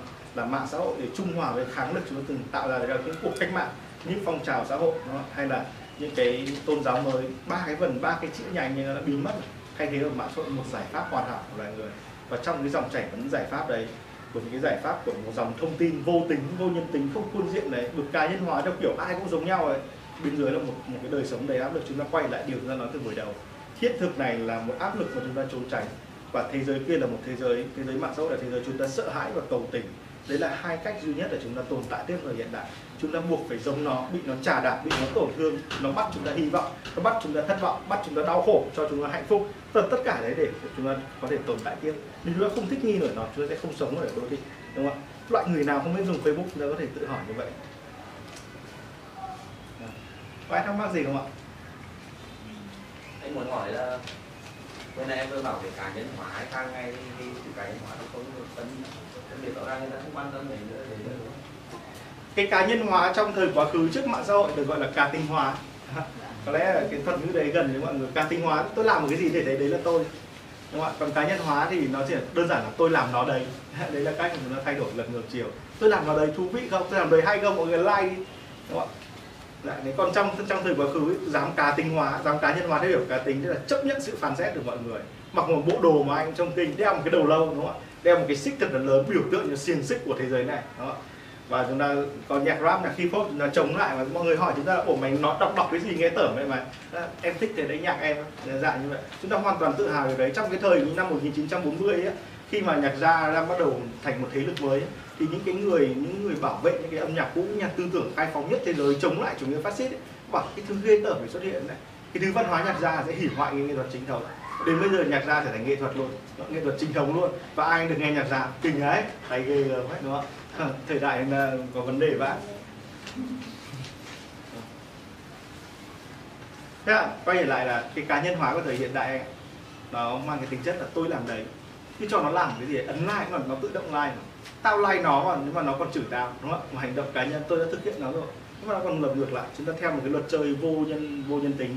Nên chúng ta không ý thức được nó tâm hồn chúng ta bị biến đổi theo nó chúng ta đánh giá nhau bằng những hành động nó rất là à, bé tí chúng ta nổi điên với những chuyện rất là nhỏ nhoi xong chúng ta tan đi mất cơn điên đấy không tích lũy lại trong chúng ta được nữa chúng ta trải dài nó thuộc về cái thế giới content trôi chảy kể hình ảnh và âm thanh visual content và content text đúng không? ạ? chúng ta thuộc về hai thế giới đấy và chúng ta cứ tiếp tục chảy trôi chúng ta một cái thế giới con người bị xé ra từng mảnh nhỏ mà chúng ta còn nhớ cái vụ của Cambridge Analytica đúng không ạ? chúng ta nhớ cái vụ đấy không ạ? cái vụ nổi tiếng với Facebook ở Facebook đúng không ạ? Lúc đấy cái vụ đấy xảy ra mọi người đã xem phim tài liệu về nó nhá. À, lúc cái vụ ấy xảy ra bản thân mỗi tất cả mọi người không hiểu là những chuyên gia hàng đầu trong thế giới mạng cũng không hiểu tại sao nó có giá trị. Những cái người đã giảng dạy ở trường đại học về thế giới mạng về bảo mật họ không hiểu rằng tại sao những dữ liệu đấy lại có khả năng tiên tri được được cái cuộc bầu cử và có thể thúc đẩy những kết quả của bầu cử. Họ không hiểu luôn nhé và họ bị sốc. Và thậm chí là những cái người giảng dạy về nguy cơ ở mạng xã hội ở tại các trường đại học của Mỹ ấy, cái cảm nhận chung của họ là gì? Lúc đấy họ cũng nghĩ là họ giảm vậy thôi, nhưng mà nó không có sức mạnh thế đâu. Đời thực có sức mạnh hơn mà, đúng không ạ? Một cái người tuyển cử lên còn bác các thế lực kinh tế rồi các thứ, những cái này nó là cái quái gì? Thế nhưng mà khi mà trong khi mà những cái người sưu tập dữ liệu, họ đã có 5.000 điểm chạm trên mỗi cá nhân. Tức là 5.000 dữ liệu nhỏ mỗi cá nhân để mà tiên đoán hành động tiếp theo. Họ đã tạo ra một cái kỳ tích về mặt chiến lược tâm lý. Một cái chiến lược tổng thể của bầu cử, cộng với kết hợp với các cái nỗ lực về kinh tế chính trị. Tất nhiên nó không đứng một mình, thế nhưng mà có thấy là có một cái kết quả kinh khủng của chúng ta là chúng ta đã chúng ta đã để lại thông tin trên mạng xã hội đủ để tiên tri về sở thích và mong muốn thậm chí là ý chí khát vọng và lý tưởng của chúng ta. Tức là gì ạ? Ý chí khát vọng lý tưởng tâm tư tình cảm và con người chúng ta đã để lại một phiên bản trên mạng xã hội. Nó đã đủ nếu chúng ta đã để lại đủ tức là chúng ta đã ấn chúng ta đã tách một phần mình để ở đây đấy chính là sự tha hóa của chúng ta. Và chúng ta vẫn bị nó điều khiển hàng ngày một cái quá trình vật hóa đấy đang diễn ra. Và chúng ta không nhận ra đâu nhưng nó vẫn sẽ diễn ra tiếp. Đó, mọi người hiểu điều này không ạ? Nói đơn giản là thế này ạ. Ờ, uh, AI trí thông minh nhân tạo biết chúng ta muốn gì và cho và cho chúng ta cái chúng ta muốn. Mà nếu mà chúng ta thực sự chứng kiến được chuyện này và như mọi người đang chứng kiến trên mạng xã hội những cái hàng ngày những cái quảng cáo đập vào mắt mọi người mọi người đang chứng kiến những chuyện gì ạ? Mọi người đã chứng kiến mọi người thuộc với nó mọi người đã đủ để lại đủ thông tin để nó nắm mọi người. Tức là mọi người đã, đã tách một phần cuộc sống mọi người vứt lên trên mạng xã hội. Nó được digital hóa và giờ nó quay lại thống trị mọi người. Đấy là chuyện đang xảy ra. Và đây đây không phải là dự báo theo kiểu một nhà tiên tri tiên báo một cái tiên tri một cái sức mạnh và quá đáng của mạng xã hội mà quả thực là nó mạnh thế rồi. Quả thực nó rất rất mạnh thế rồi. Đấy là điều mà mỗi người bình thường được cảm nhận được. Chúng ta không cần phải nói quá về đó thậm chí là chúng ta còn chưa hiểu hết được những tác hại của nó. Chúng ta chỉ đang nói về những gì chúng ta đã có, đã thấy. Tôi nói thêm về việc ừ, ví dụ như em là một người ừ, viết Facebook tương đối nhiều và ờ, mặc dù em đã, kiểu, cố gắng mỗi khi viết một bài thì sẽ cố gắng tắt notify đi, mà vẫn, kiểu, một ngày vẫn check 5 lần xem là bao nhiêu người like liệu đang 500 like like giờ thì kiểu đấy là Ờ. cái giờ làm fanpage thì chạm báo kết quả phải 300 nghìn like lúc nào cũng phải viết được ra trong trong đó. mặc dù đang ngủ thì cũng đang nghĩ là ồ xem bài này xem được bao nhiêu like. Thì nó nó ảnh hưởng rất nhiều đến tâm lý nhưng mà nếu em bỏ xã hội hoàn toàn thì thì, thì giống như kiểu bây giờ giống như kiểu một người nên dừng kiểu không chọn không dùng mạng xã hội rồi không dùng nhiều smartphone thì gần như em bị em bị thoát khỏi cái đời sống này rồi đúng đúng. Thì em nói đúng luôn. Làm sao để em không thể chứ em không đừng nên hỏi giải pháp em không thể. Đây, đây là giải pháp của đô thị dành cho em. Đô thị với một phiên bản số hóa nó để giúp chúng ta không cần phải nổi điên và cầm dao đi lùng. Thằng nào đã lấy mất tất cả đồng lương của tao. Đây ai đã cướp mất tương lai của con tôi đúng không ạ? Khi mà chuẩn bị mà, mà anh lấy vợ khi mà tôi chuẩn bị lấy vợ và có con ấy, thì tôi thường nghĩ là của bây giờ mà cho đứa bé trung bình học một tháng vừa hồi còn mẫu giáo là 6 triệu ấy thì nó bằng lương của mình bà ấy thằng mình chuẩn bị teo còn mình thất học mẹ. Thế là điều tôi nghĩ tôi, tôi nghĩ đến cho dù nói đùa tôi nghĩ nghiêm túc rồi còn mình thất học mẹ chắc là nó để ra mà nó đi sau đó đi làm rửa bát hay là cái gì đấy chắc mình phải chấp nhận. Quan trọng là sống có giá trị thôi con còn bố không có tiền cho con học. Đấy là những gì tôi, tôi nghĩ được. Tôi nghĩ thế thật luôn. Cách đây mấy năm lại dạ, tôi quay lại mình là không thể làm thế được bởi vì nếu không làm thì em sẽ rơi em sẽ rơi vào lại vào diện văn minh của những bất mãn của nó em nhớ là những cái người nào ai là ai là cái tác giả của những cuộc cách mạng thì chính là những trí thức. Em càng tích nhiều chữ trong đầu ấy, thì đến lúc em càng muốn dùng nó để phản bội cái thế giới này đòi lại nhân tính ở trong em mọi nhà trí thức đều thế luôn không? Những cái người mà bọc lót những người support cho những cái hệ thống phát xít là những trí thức bậc nhất của thế kỷ luôn. Họ thông minh cực kỳ luôn. Đó và những người là những người bọc lót cho tư tưởng cách mạng đấy là những người trí thức hàng đầu thế giới. Những triết gia hàng đầu thế giới kể họ quay lưng với chủ nghĩa mark hay không ấy họ cũng từng ủng hộ chủ nghĩa mark và họ chính là những người đã thúc đẩy câu chuyện đấy. Những đầu óc hàng đầu của Việt Nam trong để thành lập một cuộc cái cuộc giải phóng dân tộc ấy, đều là những trí thức số 1 và không ai đứng ngoài cuộc cả. Họ chính là những người tham gia vào biến đó thành cô động hóa, tinh hoa nó thành tư tưởng, dùng tư tưởng này bẻ gãy thành quan điểm và triết lý. Dùng quan điểm, triết lý để tạo lập gì ạ? Tư duy và trí thức.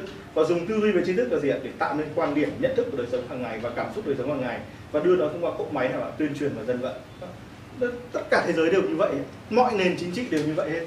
Làm sao chúng ta chống cự nổi sức mạnh của tư tưởng? Làm sao chúng ta chống chọi lại những người thông minh nhất của thế kỷ? Những tư tưởng của thế kỷ nó đã thậm- chí là từ 2.000 năm trước vẫn đang thống trị chúng ta, đúng không ạ? Như anh vẫn nói từ buổi đầu, tôi nói từ buổi đầu với mọi người những cái điều của về Plato chẳng hạn, tất cả triết học của châu Âu chỉ là những dòng cướp chú triết học của Plato về chủ nghĩa tập thể. Và những cái nhà nước cầm quyền về chính sách đen, về hội đồng đen để kiểm soát nhân dân chúng trong những cái tác phẩm The Law của Plato chẳng hạn. Ý chúng tôi nói là chúng ta vẫn đang sống ở trong vành đai của những người thông minh nhất thế giới. Đúng như Nietzsche nói, việc duy nhất quý vị ạ là dùng cái búa ấy đập nát tất cả lũ thần tượng này thì chúng ta mới có tự do của mình. Như đấy là việc bất lực hơn ai hết chúng ta không thể dùng cái búa nào để đập nát những những người đã chết. Chúng ta còn không tìm thấy họ mà chúng ta còn chưa hiểu hết đó và về căn bản giống như mọi nhà bình luận xã hội đã nói chúng ta sống trong những mảnh vỡ của những người thông minh á những mảnh vỡ của đại tự sự những mảnh vỡ của những tư tưởng siêu lớn của xã hội. Đó chúng ta làm sao thoát về nó à, quay lại mình à, ờ, em càng đọc nhiều ấy thì em càng nên lên mạng xã hội để em không nổi loạn. Đấy là một việc tốt đấy, em vừa làm được một việc tốt cho xã hội. Chứ mình mà nó không lên mạng xã hội mà đọc nhiều sách thêm thì nó có, có nguy cơ gì ạ? Biến thành một giáo chủ lang thang, sưu tầm một đống anh em đăng vào dần dần ấy. Dần dần cái nhóm nó sẽ kích động nhau lên thành một phong trào chống xã hội. Đúng không ạ? Và lúc em sẽ thấy là em bị đè bẹp như con rán sau đấy thì em lại bò bò vào thư viện em lại đọc tiếp và em lại một cuộc cách mạng rán nữa.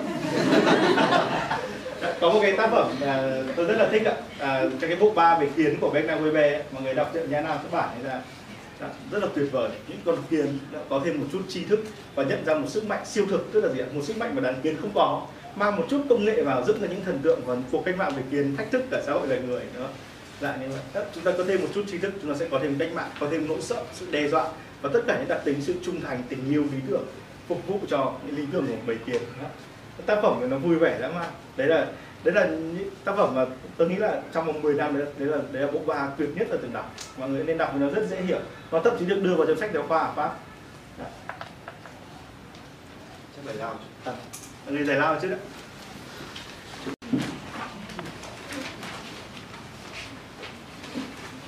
à, chúng ta bắt đầu nhỉ em nói một câu về cái hiện tượng mà thực trạng một tôn giáo mới như là trà chanh hay trà sữa nó xuất hiện khắp mọi nơi và rượu nó có vẻ một phong trào sống ra hay là nó ít bên trong nó có một cái, cái, cái, cái tâm lý của người Việt giống như kiểu chúng ta có đình làng chúng ta có cái phong chợ bên trà chanh nó rất là kiểu hợp cái tâm lý đấy. Và rượu nó phải là một sự chống lại của đô thị thì nó nó thay vì chúng ta cần rất là ngồi phong ngồi ghế này thì nó rất là tự nhiên nó tạo cảm giác cộng đồng rất là khác cảm giác. Câu hỏi rất là hay minh à, anh thì anh có một cái phương án trực tiếp với nó còn anh đã, đã đề xuất đến vấn đề trà chanh rất là nhiều. Bởi vì mỗi cái xu hướng xã hội sẽ nó sẽ liên quan đến một cái mẫu một cái mẫu một cái trend tâm lý đang xuất hiện ở trên mạng xã hội. Vì chúng ta nói là mạng xã hội nó là một cái băng thông hoàn toàn cân bằng giữa nguyên lý thực tại nguyên lý thực tế và nguyên lý khoái lạc. Trên việc chúng ta tìm được các trend xã hội rất quan trọng là chúng ta dự đoán người ta đang khoái lạc mong cầu điều gì thất vọng về điều gì mong muốn điều gì đúng không ạ? À, quay lại là với cái phong trào trà chanh ấy, thực ra thì nó có rất nhiều nhân tố để nó tụ lên hình thức đấy. Cái hình thức trà chanh và ngồi ngồi ngồi bãi như thế nó chỉ là để nó mượn lại những hình thức cũ những năng lượng sống mới của nó là gì? Cuộc chiến chống trà sữa. Tại sao là chống trà sữa? Trà sữa nó là đặc quyền. Đắt. Trà sữa rất đắt em ạ anh anh thấy nó đắt. Nếu anh là sinh viên nếu anh là người nghèo nếu anh là một người ở ven đô hay là một cái người muốn tán tỉnh tất cả đều quá đắt. Trà chanh rẻ hơn hẳn mà. Đó. cái cuộc chiến chống lại những đặc quyền của những kẻ sang trọng à, cái cái cái này nếu như mà mình đã trải qua được điều các bạn đã trải qua vào năm 20 tuổi cái năm mà tôi đèo thằng bạn nó đi ngang qua Nguyễn Khang ấy đấy là một năm rất đặc biệt đúng không? và cái năm đấy tôi tôi vẫn chưa có ý niệm gì về thế giới hiện đại. Lúc đấy đường Trần Duy Hưng và mở rộng lên bên trên mạng Kim Mã ấy, bắt đầu xuất hiện những cửa hiệu có cửa kính. Cái cảm giác này giống hệt như Benjamin Walter Benjamin kia ở nước Pháp. Khi mà ông nhìn thấy những cái nhà những cái cái cửa hàng mới bằng những cái mái vòm cong này những cái dự án mái vòm cong những cái chợ lớn có cái mái vòm cong này này bằng kính sang bên trong là các cái chợ thiết lập thấy sang hết. Mà ông này ông chỉ quen đi chơi gái ở Vendo Paris thôi, tức là gái điếm giá rẻ. Ông quan tâm Benjamin. Ông ấy ông có những cái cảm thức phi thường là khi ông đã mơ màng và chắc tay hút cần ra hoặc là sao đấy. Ông nhìn thấy con chim ờ, cái con chim có hạt giấy được gấp lung linh ở trên những cửa rèm của mấy cô gái điếm rẻ tiền. Ông thấy cả một Paris sống ở trong cái, cái dao động này kinh này. đấy mới là người nhà văn đích thực đúng không ạ. Chúng ta đã đánh mất những nhà văn thế trong thế kỷ này. Chúng ta không còn những nhà văn có thể cảm nhận được một Paris ở bên trong, cái lắc của một con hạt giấy nữa. Đó. điều tuyệt vời, cái đấy là cái sự lóe sáng của cảm thức nhân loại. Nghĩa chúng ta không bao giờ có những thiên tài như vậy. Quay trở lại mọi người là cũng giống như Walter Benjamin, lần đầu tiên luôn nhìn thấy những cái cửa hàng có kinh ấy. Mình nhìn thấy mình rụng rời, khiếp.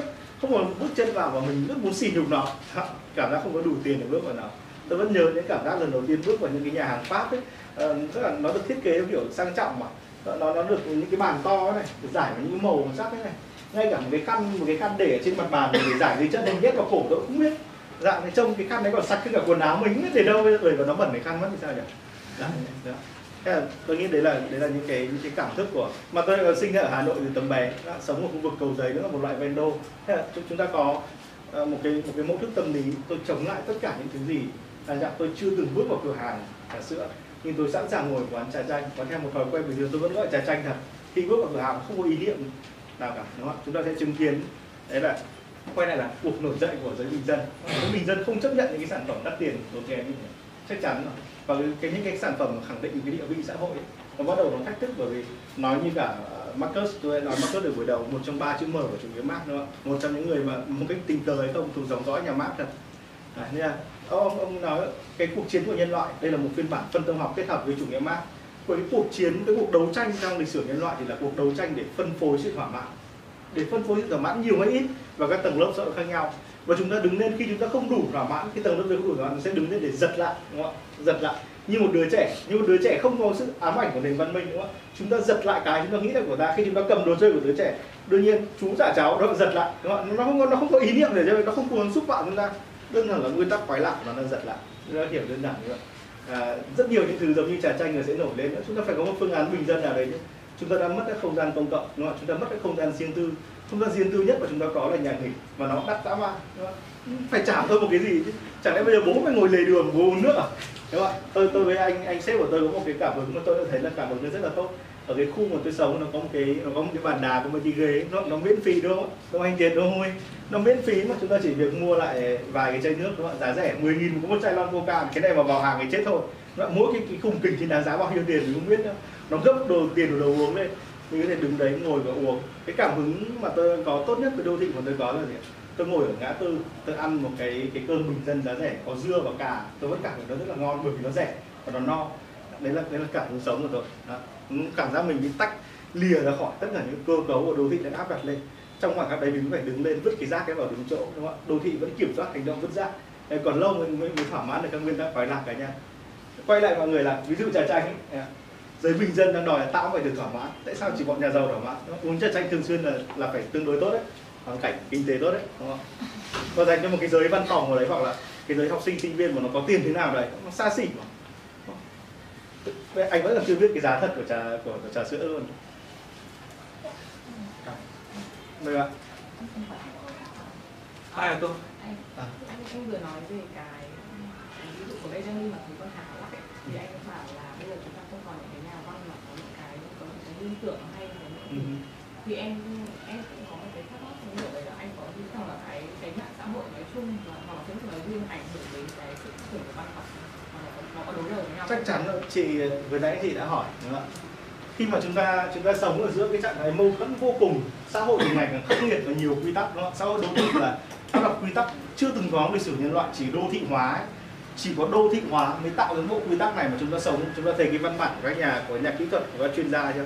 Các cái chuyên gia những người biết cái đấy ấy, những cái người mà làm ra những cái tương tự như đấy họ là cố vấn cho quy hoạch phát triển đô thị đúng không ạ? Họ là những chuyên gia ngồi trong các phòng ốc họ nghiên cứu ra các dự án họ cai trị chúng ta.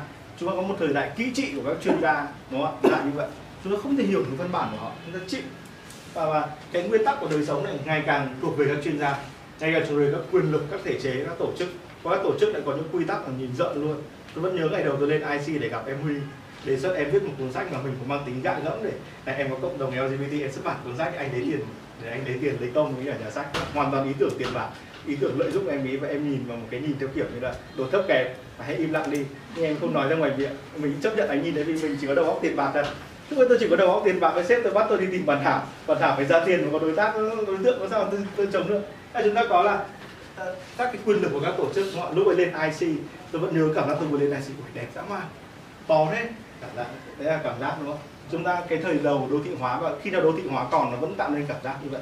Thời thế giới của những chuyên gia đúng không ạ?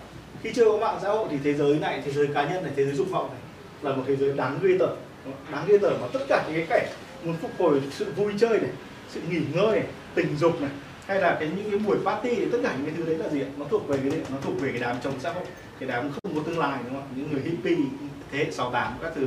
Nó quay lại là trong những cái thời đại kéo dài 200 năm đúng không ạ? Cho từ chúng ta đi bản 300 năm 300 năm với là sự sinh thành của nước Mỹ. À, chúng ta sẽ có là toàn bộ cái thế giới này nó là thế giới bị mắc kẹt. Ở thế giới hiện thực này một cái mâu thuẫn kinh khủng giữa nguyên lý thực tế và nguyên lý quay lại. Đáng lẽ chúng nó phải bắt tay với nhau theo kiểu sale marketing thì chúng nó lại mâu thuẫn với nhau. Thằng nguyên thì có lại bảo bố mày muốn thỏa mãn hơn. Nhưng thực tế bảo quên đi con mày phải thỏa mãn ít hơn. Đúng không? chúng ta hãy tưởng tượng chúng có một nhân viên, em muốn có thêm lương. Với lương 2 triệu em không thể sống nổi. Sếp nói là, em, vấn đề là gì? Em phải cố gắng lên nữa. Em có trình độ anh ấy trả em lương 5 triệu. Và trong khi chúng ta biết lương tối thiểu, giả sử lương tối thiểu đang là 10 triệu, thì nó sẽ có cuộc đấu tranh. Chúng ta chỉ có thể giết thằng sếp, lấy kép và chạy, đúng không ạ? Đấy là cái gì đã xảy ra trong lịch sử nhân loại. Cái thời đại của những mâu thuẫn điên cuồng này với để là những người sâu sắc chúng ta còn không cái thế giới mạng xã hội giúp chúng ta không có đủ năng lực để mà sâu sắc bởi vì nó tạo ra một băng thông xuyên suốt từ nguyên lý khoái lạc sang nguyên lý thực tế đó. không? Nó không còn phải dồn nén bản năng mình nó không còn phải nhét mình ở trong những cái khuôn phép của của, của, của tư duy của nhận thức của văn hóa nền văn minh nữa đúng không? chúng ta chúng ta hoàn toàn có thể tìm sự thỏa mãn trên mạng xã hội buồn có thể nói vui có thể nói mọi thứ tâm thần đều có thể phát tác chúng ta sống trong một cơn tâm thần thường trực chúng ta chấp nhận bệnh tâm thần hàng ngày chúng ta không còn thấy nó là vấn đề nữa không có khả năng tự chất vấn bản thân nữa. Chúng ta chỉ, chúng ta chỉ có khả năng gì tự buồn tự thương. Và khả năng tốt nhất của chúng ta là tự hạ thấp đúng không ạ? Cùng một lúc với là khả năng tự tôn dạng như vậy. Hết. Đây là những gì chúng ta có.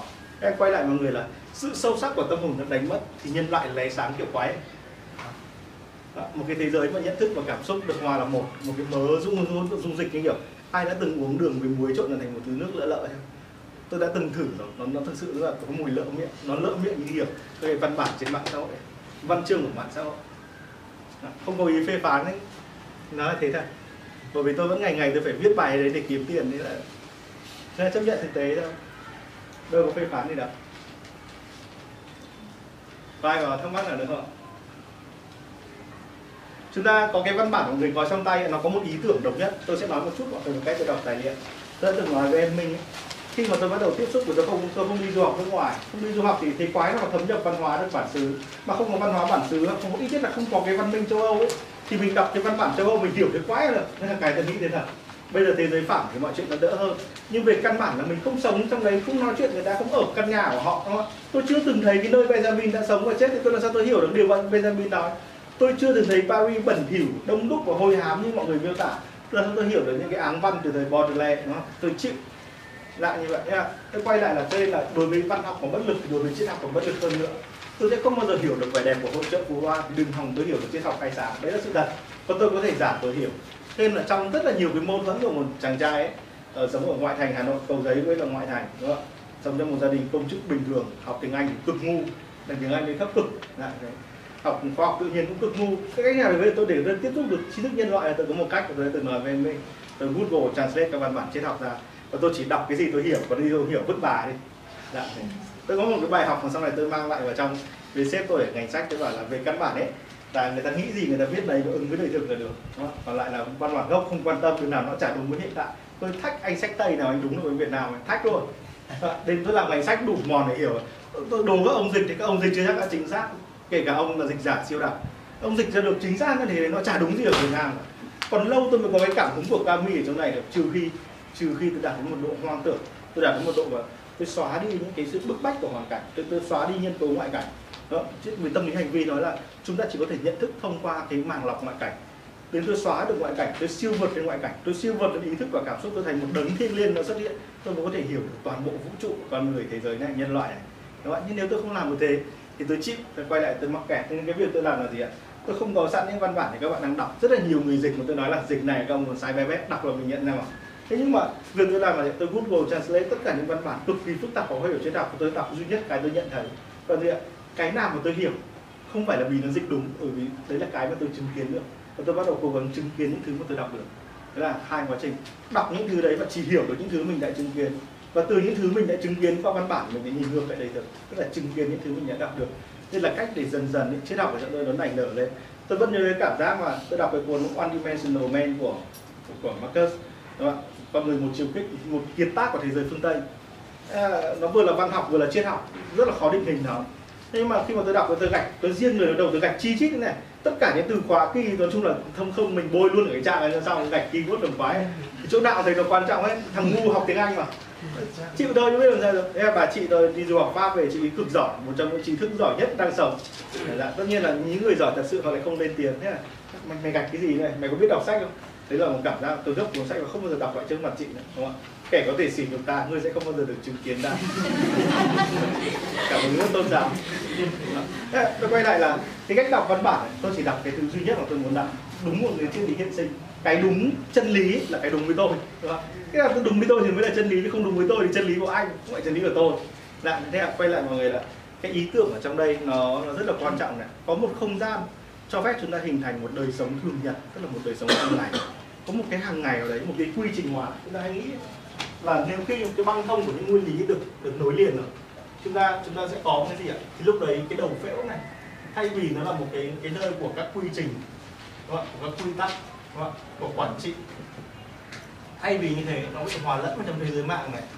Tức là khi những cái quy trình, khi đời sống thường nhật, khi thế giới mạng xã hội nó phản ánh đời sống thường nhật và nó biến thành đời sống thường nhật của tôi khi nó là 4 tiếng một ngày của tôi khi nó là 3 tiếng một ngày, khi nó là năm cú click của em minh nữa, khi nó là những lần kiểm tra thêm bao nhiêu review khi nó là một người bạn của tôi vừa nhắn tin, khi nó nói là, minh nhận cô người yêu của ta vừa nhắn tin là chúng mình không thể yêu nhau được nữa em ạ đúng không ạ? Nó vẫn không rap. Thì cái mạng xã hội bắt đầu biến thành mạng thật. Đời thật, đúng không ạ? Khi nó không trả lời nó biến thành đời thật. Khi nó trả lời thì nó quá thật luôn. Nên nó quay lại là khi những thứ này bị hòa tan này, băng thông của đời sống nó là hòa tan và mở rộng ra. Chúng ta liên kết với tất cả trong những cái nốt này đúng không ạ? Trong những điểm và chúng ta bắt đầu liên kết với các băng thông với nhau để hình thành một cái mạng lưới một network social network. Theo cái đen là từ này mạng xã hội. Đó. Quay lại mọi người là tôi đang tôi đang tôi đang nói mọi người là uh, những cái quy những những cái thứ này nó sẽ diễn ra và nó sẽ tiêu diệt tất cả sự sâu sắc của này không có ánh sáng lấp lánh nào của tâm tưởng ở đây không có chỗ cho nó. Và nó cũng không đủ hợp lý để tồn tại. Chúng ta nhớ một câu của Hegel là cái gì hợp với lý tính thì tồn tại, cái gì hợp lý thì tồn tại. Đó. và cái gì tồn tại thì phải hợp với lý tính, tức là hợp với nhận thức của xã hội nhận thức chung của chúng ta lúc đấy. Khi chúng ta thấy là khi mà tất cả nhận thức nó đã biến thành những cái đường giao điểm của những băng thông nối liền với các nốt với nhau, tạo thành những mạng lưới có thể giao dịch được. Những cả những cái sự khoái lạc nó để trao đổi sự khoái lạc. Em nhớ anh lắm, anh cũng nhớ em, không cần chờ bức thư 10 ngày nữa, đúng không? Không cần chờ bức thư nữa, chúng ta không còn phải phóng xe sang tận Hà Đông để nói với người yêu là anh yêu em lắm, hãy cưới anh nhé bảo, để ngày mai em trả lời nữa chúng ta không còn sự hồi hộp nữa, không còn lãng mạn này nữa. Em tin là chúng mình có cưới nhau được không em? Để em suy nghĩ anh ạ, Được không? cái câu nói mà tất cả thế giới tâm cảm nó chỉ là những băng thông cùng với băng thông của nhà mạng. Chỉ vậy thôi, đúng không? và triết lý của mạng, của của mạng nó cũng vậy, đúng không? thông tin nó là một cái băng thông, mà mỗi điểm nốt này lấy một phần trích, một phần thông tin để băng thông này. Băng thông càng lớn, thông tin càng nhanh. Đấy là đấy là xã hội của chúng ta quay lại câu hỏi của em không có ánh sáng ở đây. Không có những nhà văn kiệt xuất nữa trừ khi có những người gánh chịu những nỗi đau đủ lớn để họ biến thành những nhà văn kiệt xuất. Đó, hoặc trừ khi em chứng kiến sự xuất hiện của thần thánh. Thì mình có thể viết được một cái gì đấy sâu sắc như là nó đã từng. Còn không thì đừng học các cái tất nhiên là những cái nhà văn lớn của thế giới họ vẫn tồn tại mà em có thể nói thế. Họ không bao giờ gây được cảm hứng như trước. Tác phẩm của họ trở nên quanh co và khó hiểu vì một khi anh đã không hiểu nữa rồi, chúng ta không bao đọc được Kafka như ngày xưa nữa thì cũng chịu rồi nữa. Ờ, chúng ta còn không đọc nổi Nam Cao như ngày xưa nữa. Nam Cao bây giờ muốn có cảm hứng phải qua 1977 đúng không? Thế thì thời chịu được gì cả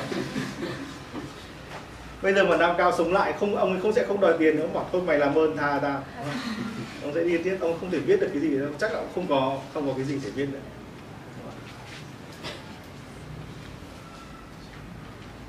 Có ai là thắc mắc gì được không anh có bao giờ ờ, làm việc chung hay là giao tiếp với cả hội trẻ hơn anh tầm một là khoảng 17, 18, 19, 20 bây giờ. Thì thì bởi vì em làm việc với trẻ con và em và em cảm giác rằng là chắc là đúng là kiểu bây giờ những cái giá trị chúng nó đề cao thì mình có thể là mình sẽ không không đồng tình nhưng có cách nào để bởi vì em không phải là người sử dụng mạng xã hội nhiều lắm nên là những cái che che hay những cái xu thế em không cập nhật thì những có cách nào để có thể là anh giới già như em và giới trẻ như chúng nó có thể hòa nhập được với nhau. Trong trên con đường cùng phát triển. Anh sẽ lấy em một cái ví dụ chúng ta sẽ bắt nguồn từ một căn bệnh chúng ta đều có là cận thị. Cận thị. Tại sao chúng ta cận thị? Đó. chúng ta lý giải rất là nhiều cái từ cận thị. Nguyên gốc của nó có nghĩa là nhìn một vật ở gần. Chúng ta thấy là cái từ gốc trong tiếng Anh của nó trong tiếng Latin nó tức là nheo mắt lại để nhìn. Đấy từ gốc nó. Tại sao chúng ta cận thị? Bởi vì chúng ta không nhìn những khung cảnh xa rộng nữa. Mắt sẽ tối ưu hóa để nhìn thứ ở gần thế là sự thật nếu mà chúng ta quay trở lại đồi núi sống một năm thì mắt có khi quay trở lại bình thường. Đó. nhưng chúng ta chúng ta quen nhìn thứ ở gần thì bây giờ cái cơ thể của chúng ta mà càng hoàn hảo nó càng phải tối ưu ở gần nhé anh đã thử lý thuyết này xem đúng hay không để anh nói kết quả với em. Anh đã chuyển cái màn hình độ phân giải 4K của anh rồi cái chữ mà ai nhìn được ồ mày đọc cái gì đấy hả? Đó thế nhưng mà sau khi anh bỏ một thời gian anh ở trong khoảng cách đấy anh vẫn cận thị một độ cận không thay đổi. Anh vẫn đọc được chữ ở khoảng cách nào mà nó bé tí này. Vì sau một thời gian mắt tự tối ưu hóa thế thật đó, đấy là bí mật ở cận thị chúng ta nhìn như ở gần thì tranh là không cận thị nhìn có bốn bức vách này còn thì là còn phi lý hơn cả ở cuộc đời. Bốn bức vách phi lý đúng không? Thế anh quay lại với em là à, nó giống như vậy. Khi mà chúng ta chúng, chúng ta được tối ưu hóa để chúng ta sống tiếp với cuộc đời này. Văn hóa là vì lẽ sinh tồn như hồ chủ tịch nói. Đó thế nên là cái lẽ sinh tồn cái cái giới mới cái hợp lý mới cái nhận thức mới nó như thế. Em, cái không thể làm sao để chúng nó giống em cách thứ nhất em có thể làm là sao để em giống nó đấy chúng ta thích nghi với nó. Và tất nhiên là nó có giá trị ở chỗ nào em biết đâu chính bởi vì em không bao giờ là chúng nó. Cho nên nỗ lực thích nghi của em để một phiên bản giữa em và nó một phiên bản giao tiếp một phiên bản tri thức. Và chính ở đây bắt đầu chúng ta có một sự mà chúng ta vẫn gọi trong nhà Phật là giao duyên. Và đây chính là điều mà nhà Phật cố gắng nhấn mạnh phổ độ.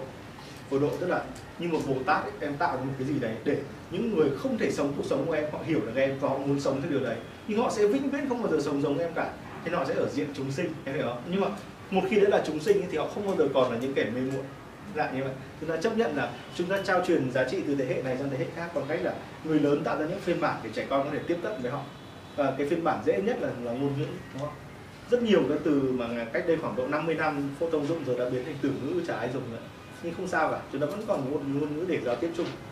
Đó. cái tò mò là không biết anh sẽ dạy con anh như nào, nếu anh chỉ đọc triết nào vừa rồi chỉ đọc kiểu chuyện tranh, rồi sơn tùng, rồi thảo bạch, rồi và nó sẽ thành ví dụ cái phiên bản kiểu bớt học thức nhất có thể anh. Anh cũng có đủ kiến thức về NLP mình nhỉ? Mình ngày ngày mình làm văn hóa nội bộ, con hãy nói đi. Con sẽ học mọi tri thức triết học trên thế giới. Bằng sức mạnh của một tri thức thật sự, mà nói thế là được. Hàng ngày làm văn hóa nội bộ đó tức là hàng ngày dạy nó nó còn là nếu mà nó bị nhét nhiều chữ và nó muốn nổi loạn con hãy viết những gì con muốn lấy qua mạng xã hội bố sẽ like. Quan hệ mối quan hệ điều hòa. Chứ ngày xưa thằng con học nhiều có học những cái ông bố không biết là giờ nó nổi loạn mà. Đó, nguyên tắc của gia đình mà nếu con biết điều bố không biết con sẽ nổi loạn. Đó. ai có thắc mắc gì nữa? Em cũng có cách đấy để dạy con nên mình gợi ý hay không? Cuộc thi viết những suy tưởng nổi loạn của bạn. Chúng tôi sẽ like bố mẹ phải like, đúng không? Bố mẹ phải xem và viết của con con mình biết nè. Ờ, vui vẻ. Ai có thắc mắc nào không ạ? Ra quay lại với điều mà tôi đang cố nói đời sống thường nhật, nó là một sản phẩm của đô thị hóa. Tức là tạo ra một không gian, một cái một cái space, đúng không ạ? Một cái không gian để trong đấy chúng ta có một đời sống thường nhật hoạt động theo các quy trình. Trông như vậy ạ, như chuyện này vô cùng phức tạp. Và nó là nó là một sản phẩm hiện đại và những cái thí nghiệm về một đô thị mang tính chất thường nhật ấy à, tôi nghĩ đấy là những khuôn mẫu đầu tiên của mạng xã hội. Bởi vì lý thuyết mạng xã hội có trước mạng xã hội mà. Họ đã nhận ra sức mạnh của nó. Tức là gì ạ? Wallman đã nhận ra sức mạnh của nó.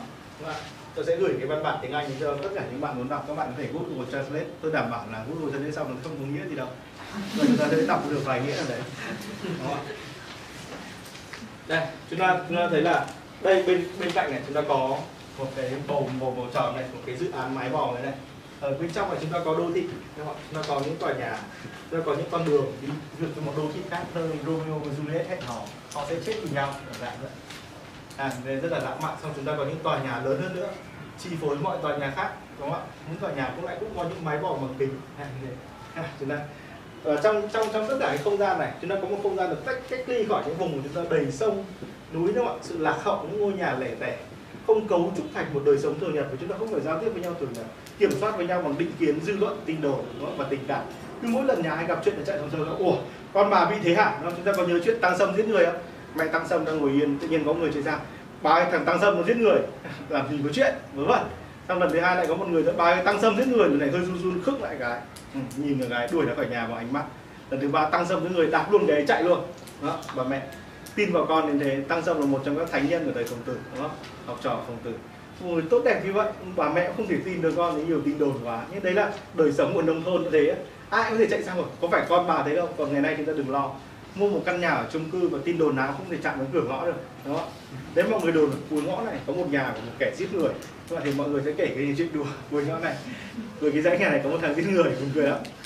Ngày nào gặp nó là thang máy mà không biết là giết người, đúng lại Dạ thế chúng ta có một đời sống từ nhật có một con người và có nhiều con người sống thành những cái mối quan hệ theo kiểu quản trị. Tôi quản trị các mối quan hệ sao cho nó hiệu quả đúng không ạ? Mỗi người trong một căn nhà. Giống như dòng chảy khí nó lan này còn cái đám nông thôn này các cái community đây là society đây là community đây là cộng đồng đây là xã hội đúng không ạ? Tất cả những cái dòng chảy ở bên ngoài đây là tự nhiên bản năng. Đấy, còn đây là cái phi tự nhiên nhân hóa đúng không ạ? Chúng ta có có một cái không gian này sau khi đời sống hàng ngày được cấu thành lên thì các quy tắc được cấu thành được con người vật hóa này, các quy tắc, chúng ta có các mẫu ứng xử văn minh, đúng không ạ? Và các mẫu ứng xử thay đổi ở các lớp xã hội gần nào các bên dưới vẫn là trầm tích của những sự đen tối và nghèo khổ nhé đây là trầm tích của tự nhiên, đúng không ạ? Và tất cả những người sống trong tự nhiên theo kiểu đột nhiên mà mình gặp, nhưng mà ví dụ chẳng hạn tôi gặp bạn ở ngoài đường, bạn đâm xe tôi nói, thằng chó này mày đi nghe kiểu gì ấy đúng không tôi chửi vào mặt bạn này, bạn thằng mất dạy này, sao bạn nói như thế hả? đúng không thì cái thằng có thể nói thằng chó kia nó sẽ nằm ở đấy đấy mỗi lần chúng ta thức tỉnh tự nhiên chúng ta lại rơi xuống đáy xã hội đúng không ạ? Còn mỗi lần chúng ta lịch thiệp sẽ đâm phải xe như bạn thân mến bạn đâm xe thì điều mấy và bạn sẽ bị phạt bao nhiêu người ta cần số điện thoại của bạn đúng không ạ? Nếu mà văn minh trong trường hợp đấy chúng ta rất là ngớ ngẩn nhưng nếu chúng ta đi một cái xe ô tô mà chúng ta bị đâm chúng ta có quyền văn minh như vậy. Chúng ta thấy văn minh có địa vị chưa? Đó, nó từng người có địa vị nhưng văn minh với một cái xe cà tàng đúng không đi một xe đạp khoảng quẹo nó bị đâm xong xong ruột xích ra. Anh phải đi cho em đúng không thì đấy là giống như cầu xin đâu ở bình thường nữa nếu quay lại nếu chúng tôi đi Mercedes nó sẽ khác, đúng không ạ? Khi đâm xe tôi sẽ nói chuyện văn minh với bạn, xuống xe chụp ảnh lại, bạn đến đây cho tôi tôi gọi điện công an, đúng không ạ? Nó khác hẳn luôn. Tôi quay lại mọi người là các cái lớp trầm tích đó, đây là lớp của người nghèo này. đây là lớp của bọn trung lưu này. Đấy, đúng không ạ? Và đây là lớp của thượng lưu. Nha. tôi sẽ nói với các bạn một chuyện, một chút này chúng ta hãy tách ra khỏi những câu chuyện nó hơi gần với đời thực quá. Ra đi về với những nhà tư tưởng cổ đại. Dạ, khi mà những cái thành bang đầu tiên các cái mẫu thành phố đầu tiên mà chúng ta gọi là polis và chúng ta hãy nhớ là cái từ polis thành bang là chỉ các thành bang kiểu như là à, như là Athens đúng không ạ? Lại như thế đúng không ạ? Thì à, đến lúc mà có một cái đô thị ấy, thì cái từ đầu tiên chỉ đô thị nó là gì metropolis. Đấy là những từ đầu tiên chỉ đô thị đúng không ạ? Nếu ai đã đọc siêu đô thị hay chúng ta gọi đại đô thị mà chúng ta chính là từ thành phố mà chúng ta quen phiên bản mới là từ thành phố một thuật ngữ chuyên môn hơn để giảm trừ những khía cạnh quá chuyên môn của nó. Đúng không ạ? quay lại là ban đầu có những thành bang ấy thì đến qua thời của Plato Plato vẫn là người giữ tư tưởng cũ. Tức là khi vừa vượt ra khỏi thế giới dã man vì Socrates và Plato cùng có một ý nghĩ này tri thức là một đặc quyền một, một đặc quyền nhân tính của những người có khả năng nhận thức nó. Họ đi hỏi những con người họ gặp ở trong trong thành bang Athens để họ hỏi xem là họ có hiểu về bản thân họ không. Sau khi mà ông thầy của mình bị đám bạo quyền giết ấy, thì Plato là chuyện gì lập ra academy lập ra viện hàn lâm để gì đào tạo ra những bạo chúa mới những người có khả năng nhận thức hơn những người khác và chúng ta có những cái, cái, một cái mô hình khét tiền trong lịch sử là gì ạ? Nhà vua triết gia đúng không ạ? Nhà vua là những triết gia. Phật hoàng Trần Nhân Tông là một nhà vua triết gia. Theo cái đấy ở dạng đấy. Cả thời cổ bị ám ảnh với ý tưởng đấy. Nhưng học trò của ông người đã biết ông đuổi ra gọi lớp Aristotle đúng không Aristotle có đến lúc cũng chuẩn bị bị Athens bắt giết rồi. Aristotle trốn khỏi Athens không phải vì hèn mà bảo là để Athens không phải hai lần phạm lỗi với triết học. Lãng mạn đúng không? Trốn thì nói là trốn. Thì kiểu thế ai chả sẽ chết anh ấy và tất nhiên là bằng cái việc đã trốn khỏi những áp lực thì sẽ tìm một bạo chúa khác đó Aristotle là thành thầy và Alexander đại đế. Chúng ta có một lịch sử rất thú vị. Ta quay lại với Aristotle ông là người đầu tiên ông nhận ra bảo này này. Ông bảo là cái bọn ở trên có quyền ở trên xã hội vì ông ấy bị bạo chúa truy đuổi mà. Một khi cho nó quyền thì nó không có còn lý trí nữa đâu bọn nó ngu á. Chúng nó chỉ có là ai cháy tao đúng không nghịch ngã uh, thuận ngã giả tồn nghịch ngã giả vong đúng không ạ? Theo tao thì sợ thì sống chống tao thì chết đúng không tư duy của thời, thời phương đông phương tây giống hệt nhau đấy ông ông không tin vào dự án academy của Platon. Ờ, Ở trên ông đã nói một câu rất nổi tiếng là gì ạ? Thầy là thầy, nhưng chân lý là chân lý. Học các từ lớp của Platon mà ông viết một cuốn chống lại cái cuốn nền cộng hòa Platon, chính do ông viết cuốn chính trị luận. Đấy là nền cộng hòa Platon là để ra đời một xã hội, chủ nghĩa xã hội, cộng sản nguyên thủy đó. với mô hình nhà vua triết gia. Những người có khả năng nhận thức về xã hội đấy là những người duy nhất có thể điều khiển xã hội đấy. Bộ não là thứ duy nhất điều khiển thân thể. Nghe hợp lý mà, đúng không? Ông Platon chia xã hội làm ba phần. Phần bộ não này phần cơ bắp và phần chân tay. Phần cơ bắp, nội tạng là phần này là các chiến binh.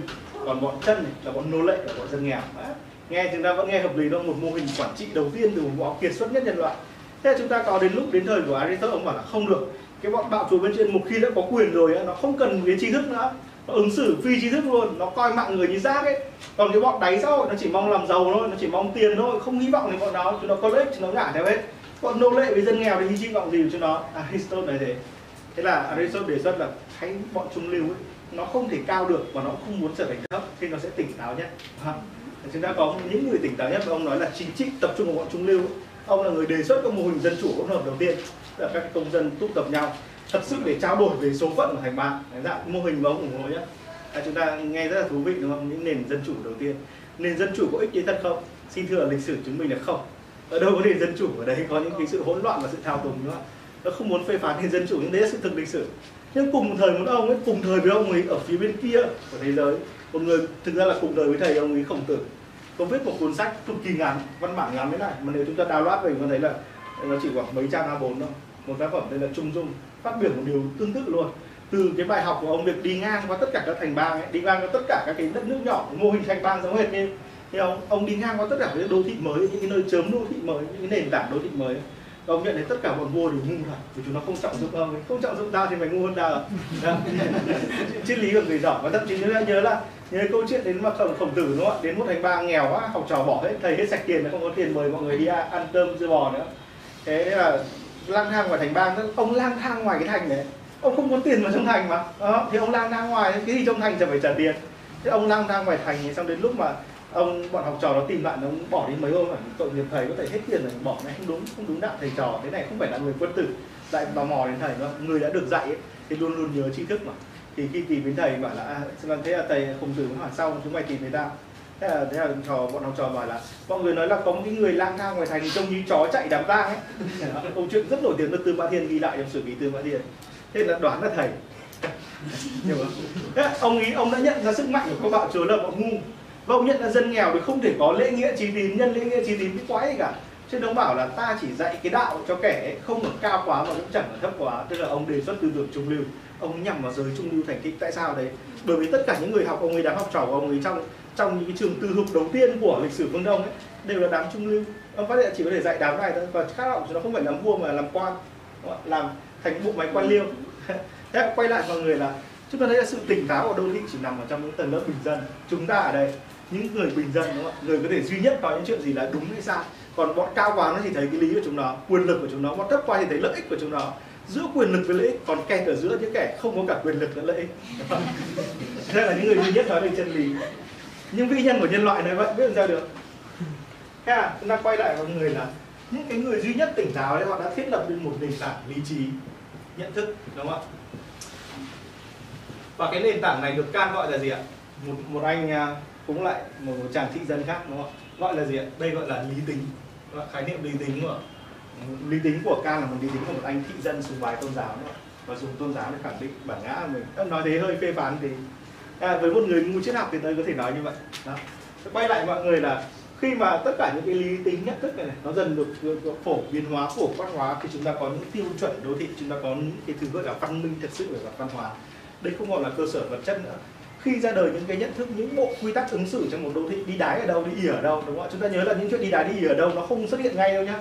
Những cái thành trước cái đại dịch đen ấy đúng không ạ? Trước cái cái đại dịch đen ở châu âu thế kỷ đất đến tận thế kỷ 17 đi thì ở Paris vẫn là thích ỉa đâu thì ỉa đấy mà.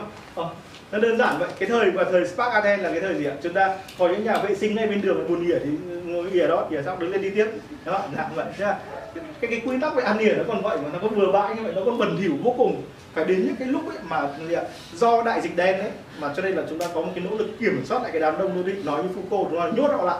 Đây là khu bệnh đây là khu bọn khỏe này đây là khu bọn còn đang theo dõi này. Bọn này là bọn từ vùng khác rồi là sao là chúng ta tách ra riêng này con đường này phải được rào lại. Tất cả cái này khi mà chúng ta bắt đầu cố gắng quản lý cái đám đông trung lưu của đô thị chúng ta bắt đầu mới ra đời những quy tắc của văn minh đúng không ạ? Nên nền văn minh của chúng ta nói theo kiểu đúng theo kiểu. Những người hiện đại ấy, 300 năm kể từ khi có nước Mỹ. Đó, 300 năm ba đời người kể từ khi có nước Mỹ. Ba cuộc đời ấy, chúng ta mới biết đến những nền văn minh thật sự. Đúng không? sự sinh thành của nước Mỹ. Hay quay lại là lúc đây chúng ta mới có những đô thị thật sự những metropolis thật sự khoảng 300 năm trở lại đây. Thì lúc đấy lúc còn tất cả những cái nền trung lưu trên được nhất thức đó họ là những cái thế hệ tiềm năng nhất để sản sinh ra một thứ một thứ ấy để có thể hòa lẫn có thể bao dung hơn bởi vì gì ạ? Vùng nông thôn hòa bình như thế không bao dung. Có nền hòa bình của nông thôn không hề mang tính bao dung đấy là gì ạ? Như như Becker nói trong cuốn ờ, lời mời đến đến với xã hội học ấy. ông nói là ông rất ngạc nhiên là những cộng bình, những cộng đồng càng mang tính hòa bình thì càng bảo thủ và hẹp hòi.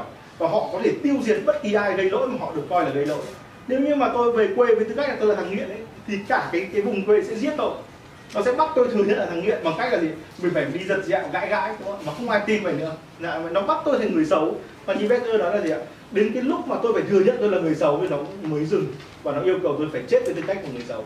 Lại như vậy cái mộ phải nằm ở bên ngoài rìa nó thôi. Xã hội càng hòa bình ông quay lại là nó càng mang tính chất bảo thủ. Lại chúng ta có thể quay lại phần tầng học nhưng thôi kệ nào đó. Đấy, mọi người là ờ, uh, trong như vậy ấy, thì riêng nhất đất đô thị này nói như cả George Simen George Simen người ngay trước Mark Weber tiền bối của Mark Weber và chúng ta có ờ, Simen ấy. Đúng không? ông ấy là thiên tài của mọi thiên tài xã hội học đức đúng không? Và tất cả những cái người dân nghiên cứu đô thị đều chịu ơn cái tác phẩm Metropolis của ông ấy đều tại đô thị của ông ấy. Tôi sẽ gửi cho mọi người văn bản dịch về hôm qua chúng tôi mới dịch xong văn bản này. Thế là để gửi đến mọi người một văn bản chúc chắc và khó hiểu. Như Google Translate. Quay lại mọi người là họ đều nhận ra một cái điều uh, nó rất là trói buộc chúng ta là đến cái lúc này ấy, cái xã hội đô thị nó nảy sinh thì nó có một môi trường bao dung cho tất cả chúng ta bất kể bạn là ai bạn có thể sống ở thành phố bạn nghèo đói bạn có thể lang thang một góc nào đấy bạn có thể trốn ở đâu đấy. Thậm chí có rất nhiều người nói với tôi là họ đến họ muốn đến Sài Gòn vì Sài Gòn bao dung hơn Hà Nội. Lại như vậy. Đô thị càng lớn thì càng bao dung. Cái quy mô của thành phố càng lớn ấy, thì nó càng bao dung đủ thể loại người. Bạn có thể sống với đủ cách ở Hà Nội ăn đầu chuột có thể thành chuyện nữa và Sài Gòn mọi người để ăn đầu chuột và đi chuột thoải mái kiểu dạng như thế.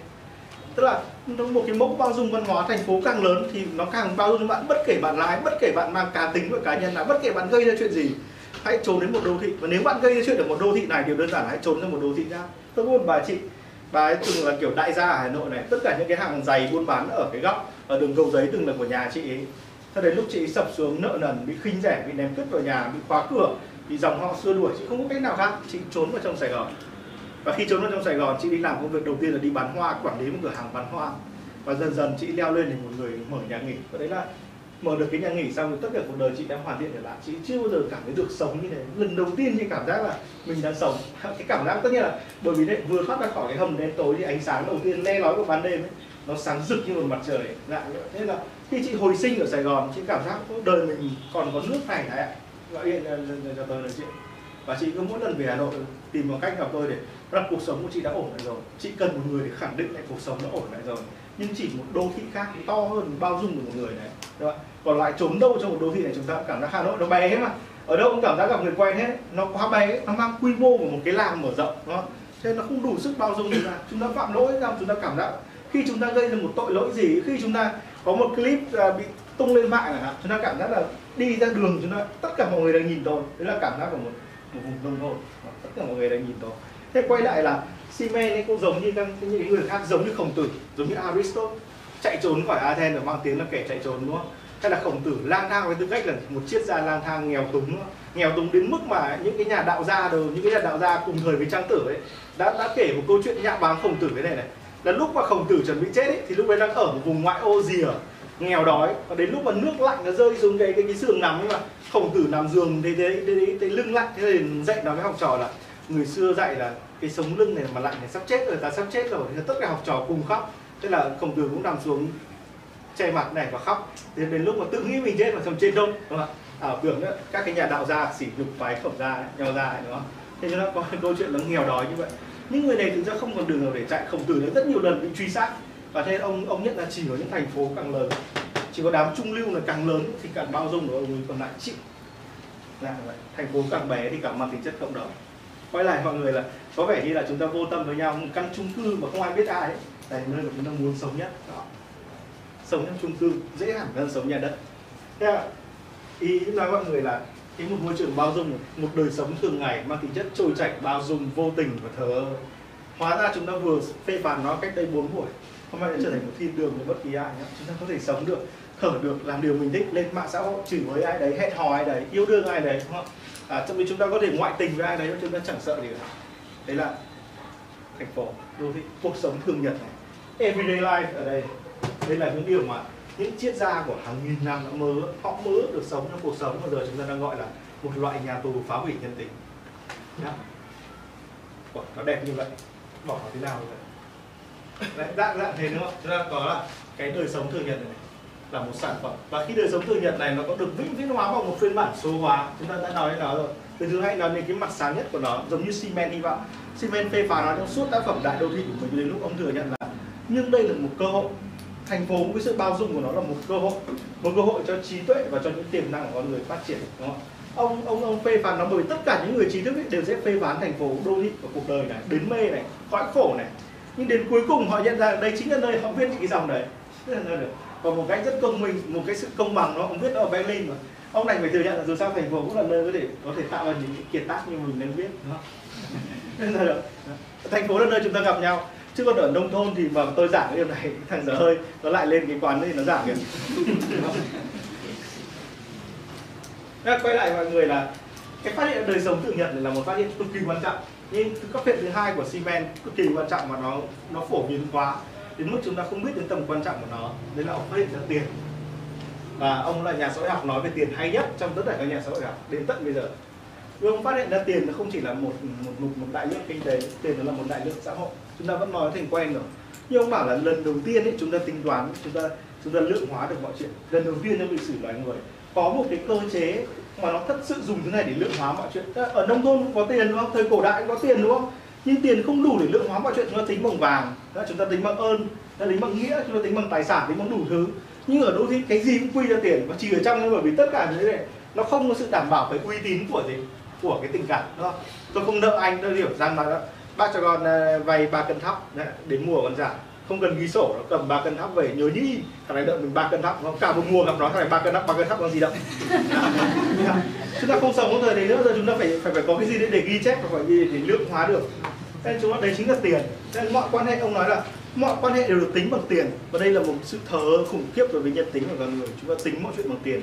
Bỏ tiền nhiều, bỏ tiền ít, chi nhiều tiền, chi ít tiền. Có khả năng chi ít hay chi nhiều, đúng không? Giống như một ngành marketing và sale hiện đại. Chúng ta đích lượng con người bằng tiền đó tất cả 6 tiêu chí của một người nhà kinh doanh hiện đại phải tính là gì phải tính là lương của một người, đúng không? Xong phải tính khả năng chi tiêu của một người, đúng không? Tổng ngân sách của một người, đúng không? Khả năng mua hàng của một người, đúng không? Mong muốn mua hàng của một người. Và làm sao để hiện thực hóa mong muốn này không? Đây sáu điều chúng ta thường nghĩ. Hết. Tiền. Vâng, chúng ta có khách hàng. Và mọi quan hệ khách hàng được thiên liên hóa. Dùng tiền để thiên liên hóa quan hệ với một người. Lại à, đó. và thậm chí tiền là mơ ước nói thế vậy thôi chứ ai giật được đồng năm nghìn trong túi chúng ta là kẻ thù của chúng ta. Đó. chắc chắn là thấy đâu. Nếu mà nó giật một cái chính thức chứ còn nó đưa một món hàng xong mình đưa hết đồng năm nghìn thì nó đỡ hơn. Hai cái quan hệ của chúng ta tính bằng tiền như vậy. Quay lại mọi người là ông phát hiện ra là ở mặt kia ấy, của đời sống ấy, là một sự bao dung. Nhưng ở mặt này là tiền là sự thờ bao dung và thờ nó lại là một và ông ông ấy đã đi đến một kết luận mà đấy là một điểm lóe sáng trong 14 dòng 14 đoạn phân đoạn phân tích đại đô thị của ông. Ông bảo là à, nếu như chúng ta mở rộng các quan hệ xã hội ấy, thì chúng ta bị phân mảnh các quan hệ xã hội đấy. Một cái thuật ngữ mang tính chất rất là mạng xã hội đúng không? Từ những năm 1900 ông nói là nếu chẳng hạn nhé tôi quen biết 100 người như các bạn. Nếu tôi quen biết 100 người tôi sẽ bị phân mảnh thành 100 người ông nói là với quy mô của thành phố và với tưởng tượng của chúng ta trong đầu là thành phố đã có bao nhiêu người ấy, thì chúng ta phân mảnh đến mức chúng ta biến thành phi lý và không thể chịu đựng nổi đây là một cái sự thực phi thường mà chúng ta đang phải chịu đựng và, và cho nên ông bảo là chính vì chúng ta không có khả năng có từng đấy quan hệ mở rộng quá quan hệ đến mức mà gì ạ? đến mức chúng ta mất kiểm soát và chúng ta đặt năng lượng sai chỗ chúng ta bắt đầu có xu hướng là gộp cho lại thành các cộng đồng nhỏ đúng không? những cái phân tích rất thiên tài và khi chúng ta gộp ở các cộng đồng nhỏ chúng ta cố gắng thấy mình trong cộng đồng nhỏ đấy sau chúng lại thất vọng với cộng đồng nhỏ này? Chúng ta lại rời bỏ nó và chê trách nó. Mày đã cướp mất thời gian sống của ta đúng không? khi chúng ta rời bỏ một tổ chức bọn chúng ta quay lại tổ chức thì nó tởm. Khi rời bỏ một công ty chúng ta nhìn thấy cái công ty làm ăn như cứt đó khi chúng ta rời bỏ một anh sếp cái thằng này khốn nạn ta mới bỏ nó chứ. Đó, đấy đấy là cảm hứng của chúng ta. Dạ đấy tôi quay lại mọi người là ông phát hiện là chúng ta chúng ta chạy ở trong một cái chu trình như một xã hội thờ chúng ta nó bao dung chúng ta. Chúng ta chúng ta hưởng lợi từ sự bao dung này nhưng chúng ta lại muốn kiếm tìm một mối quan hệ thân thiết chúng ta muốn kiếm tìm mình qua một mối quan hệ thân thiết. Chúng ta, chúng ta định nghĩa mình bằng người khác mà. Nhưng nếu tất cả mọi người đều thờ với tôi tôi định nghĩa mình thì quái là được. Tôi cần một mối quan hệ có nghĩa một ai đây có nghĩa để làm tôi có nghĩa. Đây là sự tuyệt vọng của đô thị mà nó ra đời mà chúng ta vẫn nói ấy. khao khát kiếm tìm người tri kỷ đúng không? Thế là tôi quay lại mọi người đấy là cái cái đời sống không có nghĩa nói chung là tiền lượng hóa mọi quan hệ. Và cái này này trong cái mối quan hệ phổ chúng ta có quan hệ thì chúng ta hãy nghĩ tình quan hệ này. Một người ấy có một cái quan hệ với một người và có một cái món quà nó ở giữa họ đúng không? Thì chúng ta sẽ có lấy quan hệ món quà cho đi đổi lại hoặc là vật chất hoặc giao dịch gì đấy. Nhưng căn bản là quan hệ giữa hai người này với nhau là gốc của hai người đấy khả năng quan hệ.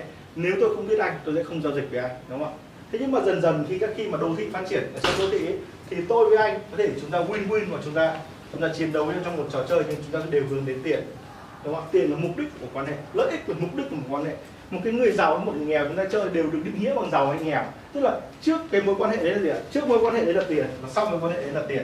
Chúng ta nghe có vẻ rất tàn nhẫn nhưng nó quả thực là thế. Chúng ta có thể khôi phục lại cái trạng thái ấy, gia đình của chúng ta. Thường là trong một cái một cái gia đình kiểu gia đình gồm khoảng độ bốn năm gia đình quan hệ với nhau về mặt anh em ấy.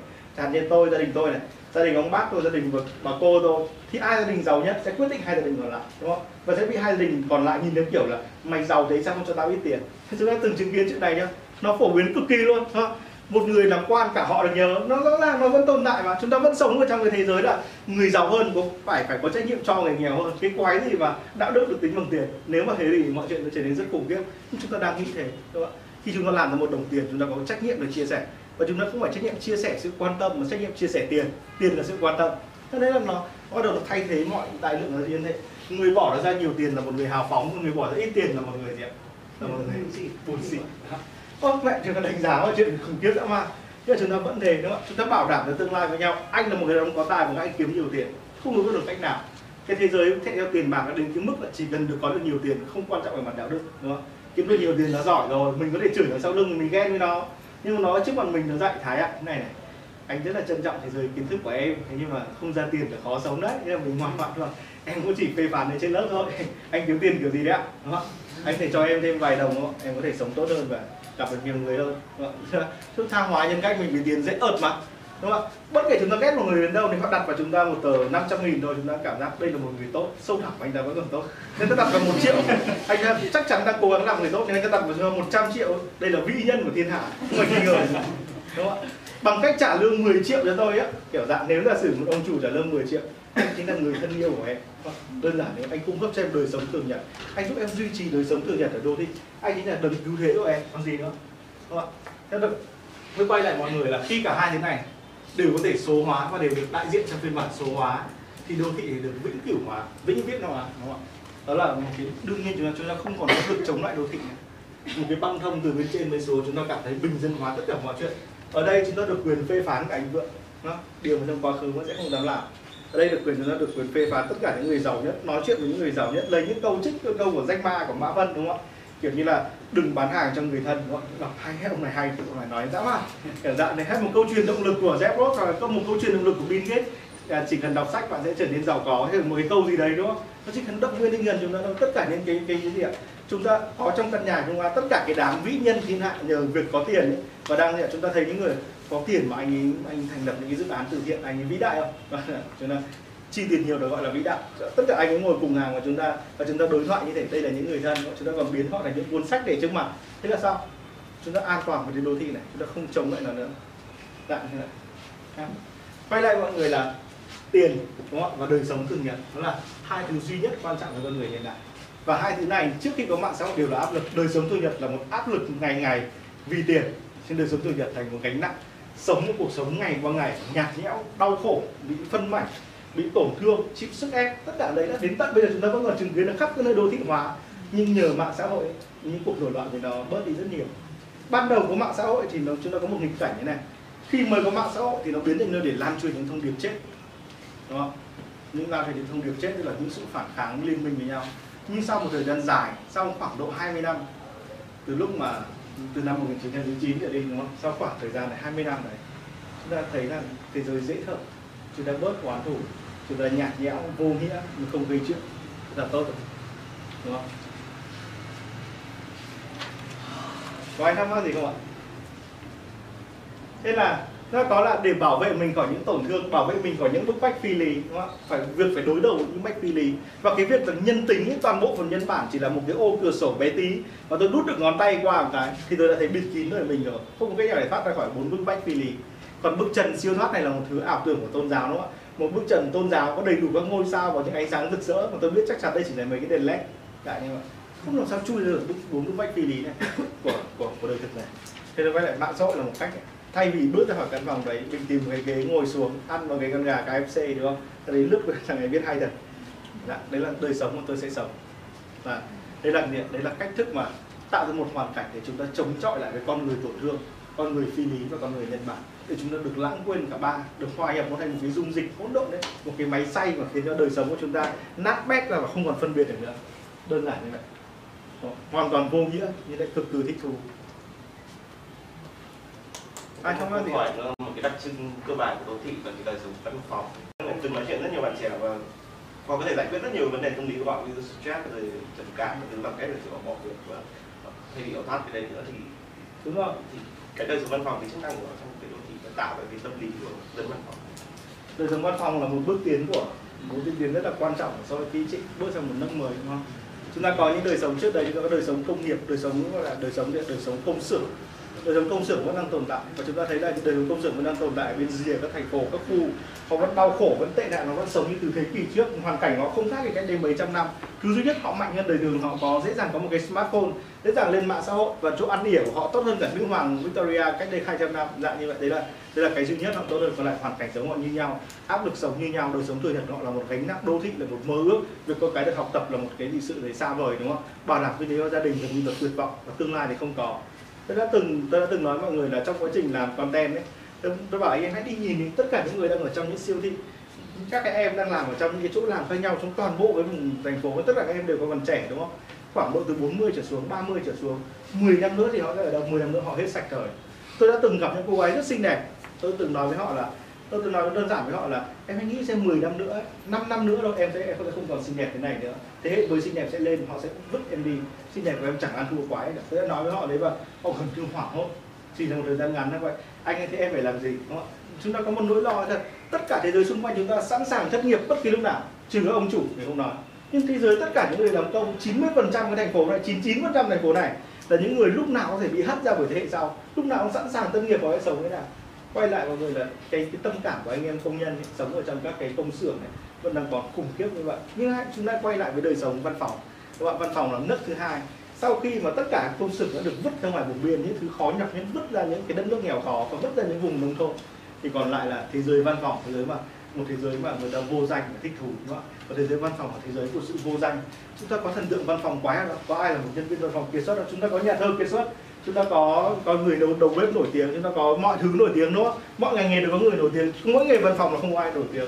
Đó là anonymous, nó là vô danh, nó là dấu và văn phòng nó là một khung cảnh hậu hiện đại nó nhốt chúng ta trong một thế giới giả tưởng và bằng một cái máy tính nữa, để nó đủ khiến cho chúng ta gần như triệt tiêu mọi năng lượng sống. Nên là một nhân viên văn phòng bỏ văn phòng thì vui, đúng không? Ngay sau đấy họ sẽ khủng hoảng. Khủng hoảng trong khoảng hai ba tháng vì mất việc và không có lương ở dạng đấy. Họ chui vào một văn phòng khác. Trước đây tôi đã từng trao đổi với em minh kể cả freelancer hôm đấy họ bắt đầu ở nhà không thể làm việc được đúng không? Họ lại phải chu vào một cái không cảnh giống như văn phòng và có mang cái diện mang tính chất creative hơn thực ra là gì? Có người đi lại thì mình cảm giác mình cũng là người. Dạ, bị run bỏ bà ấy được. Sau một thời gian ra chúng ta lại tiếp tục quay vào một văn phòng khác. Và cứ như thế đời sống văn phòng này tái sản xuất ra giới trung lưu đô thị đây là nơi để để thống trị đời sống trung lưu đô thị một cách dễ dàng nhé. À, tôi không nói đến cái việc thống trị này là nguyên nhân hay là động lực. Tôi chỉ nói là đây là cách mà xã hội đang vận hành. Tôi đã viết một cuốn sách về tâm lý học không hiện đại văn phòng tên là à, cái gì nhỉ? Điệp nhỉ? Hôm ấy nhìn qua ô cửa sổ văn phòng chúng ta đã mỉm cười. Đây là cuốn à, tâm lý học hậu hiện đại về đời sống văn phòng. Có những cái giải pháp và kỹ năng tôi trong này tôi đề xuất một phương án thế này. Tôi đề xuất một phương án là một là kỹ năng văn phòng là cực giỏi thứ hai là hiểu biết rõ ràng về đời sống văn phòng và thứ ba là có khả năng khởi nghiệp. Đó cái thời điểm là rất là quan trọng tức là gì? Có khả năng triệu tập những người giàu chúng ta để làm công việc gì đấy để cống hiến cho xã hội trong khả năng vẫn có thể có một nguồn lương để sống. Mà nếu chúng ta làm được thì chúng ta sẽ giải thoát được cái ách của văn phòng. Tôi đã ngồi ở rất nhiều vệ đường để nghĩ tới chuyện này. À, cái tác phẩm đấy là là nó tôi viết vào năm 30 tuổi. Và đấy là tính mốc sau khi tôi viết xong cuốn sách này tôi đã quyết định là bứt ra khỏi thế giới văn phòng và sống thế giới của mình muốn sống. Tôi đã trôi giạt có rất nhiều công ty bỏ việc theo kiểu từ một năm một lần sang một năm ba bốn lần năm lần anh tiến ạ. À, tôi không còn sợ thế giới văn phòng đến bây giờ tôi rất là coi thường nó. Tôi nghĩ là tôi đã có một cách để phá cái xiên xích đấy. Tôi nghĩ là cuốn sách đấy như lời đề tặng tôi viết tôi dành tặng tất cả mọi người. Trong cuốn sách đấy mọi người sẽ gặp rất nhiều nhà tư tưởng được viết dưới một phiên bản rất là rất là đại chúng. À, tôi hy vọng là nếu các bạn có một lần đọc nó đấy là sự chia sẻ của chúng tôi từ một thế giới vô danh hóa tất cả mọi người có thể có tất cả những cái năng lực năng lực của mọi người biến tất cả mọi chuyện thành chuyện nhảm biến tất cả đời sống tình dục thành một câu chuyện đùa trên cửa miệng. Và tất cả mà lúc nào nó cũng đang săn tìm một nạn nhân để nó xỉ nhục và cười đùa. Dạng như đấy là một điều rất đặc biệt và nó lại làm gì ạ? Tất cả những hành động vô văn hóa và vô vô nhân tính nhất của nó lại được được, được bọc với một cái vỏ bọc rất là đẹp đẽ đúng không? một thế giới văn phòng đáng sợ hơn mọi thế giới nhưng mà chúng ta lại cảm giác thân thuộc và gắn bó với nó hệt như mạng xã hội. Dạ và chúng ta biết là dân văn phòng dùng mạng xã hội ờ, là phổ biến lắm ấy. Lực lượng chính dùng mạng xã hội và thương mại điện tử là dân văn phòng. Ai chẳng biết thế, tất cả những người thông minh đều hướng đến dân văn phòng để bán hàng. Họ sẵn sàng mua bất kỳ thứ gì một khi họ có nhu cầu về nó. Ai thắc mắc gì đến họ? Mời em là anh vừa nói về cái vai trò của mạng xã hội với cả chính trị ạ thì em tò mò là nó khác biệt với xã hội với nông thôn ạ ở đây vẫn có một phiên bản mạng xã hội cho nông thôn. Mạng xã hội là một xu hướng cho nó vẫn phải cập nhật internet. Còn thói quen dùng internet của nông thôn với cả đô thị là hoàn toàn khác nhau. Mọi người làm marketing đều biết. Đó. Đây, anh chỉ nói đơn giản là à, cái cuộc chiến về ý niệm ấy, cái cuộc chiến về lý trí đây là thế giới của tình cảm họ không quen sáng tạo. Sáng tạo của họ rất là bình thường nhỏ nhặt. Còn thế giới của đô thị là thế giới của sáng tạo cuộc giải phóng. Sự giải phóng khỏi đời sống thường nhật và sáng tạo. Nên là đây là nơi sản xuất content chính của toàn bộ thế giới thành phố đô thị ấy, nếu chúng ta vẽ một bản đồ thế giới đô thị giống như những chấm sáng ấy mà những cái luồng content của nó tỏa khắp cái bóng trên toàn thế giới đúng không bất cứ đâu em cũng thể truy cập một content của đô thị sản xuất và em sẽ thuộc về thế giới đô thị ở điểm đấy. Nhưng họ không có cách nào hiểu được nó giống như anh không thể hiểu được người phương tây. Anh không thể ở tây để anh hiểu được họ. Thế là đấy, tất cả những người nông thôn thật sự không thể hiểu được tâm cảm của một thành phố. Họ rất là run tay để ấn like trong một cái bài viết ở KOL rồi viết một cái chuyện anh có thể lên blog của ờ, nhà báo Huy Đức của Trương Huy San hay là blog của Bạch Hoàn đọc những chuyện bình bình luận chính trị thật là hay đâu có rất nhiều người như họ nữa.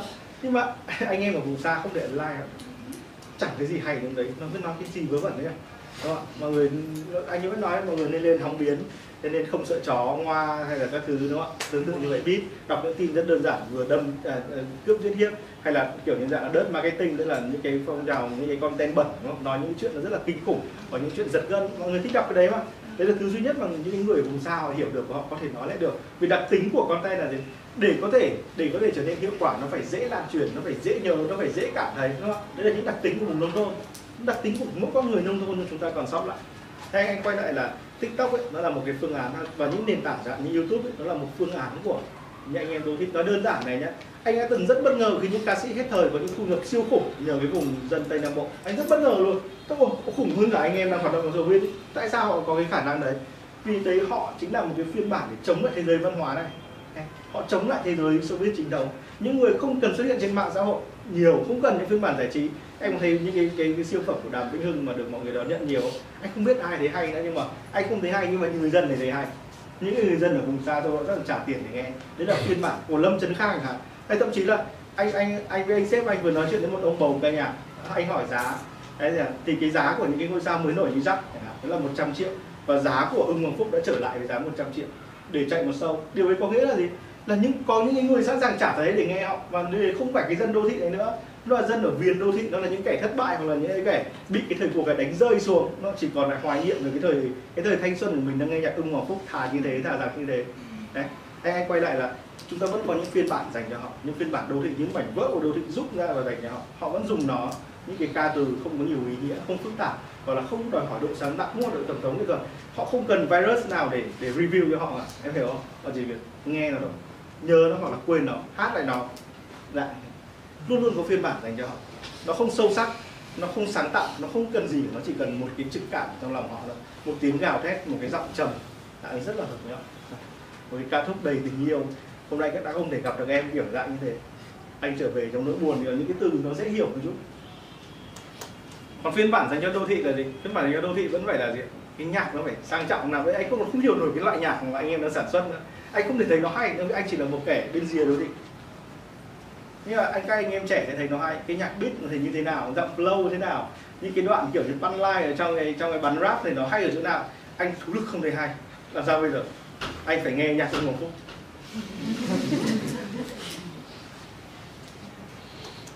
ai thắc mắc nữa không ạ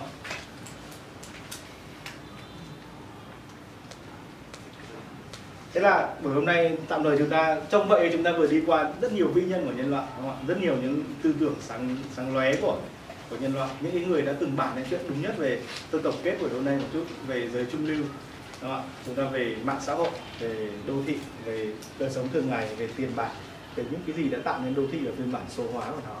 À, thế buổi sau chúng ta sẽ tiếp tục cái chuỗi này đúng không ạ? Chúng ta đi qua một nửa chặng đường, mọi người cố gắng đi nốt nửa chặng đường còn lại. Tôi hứa là ở cuối chặng đường này sẽ có một ánh sáng ánh sáng này không phải của con tàu đi ngược lại đâu. Rồi cố lên. Cảm ơn bạn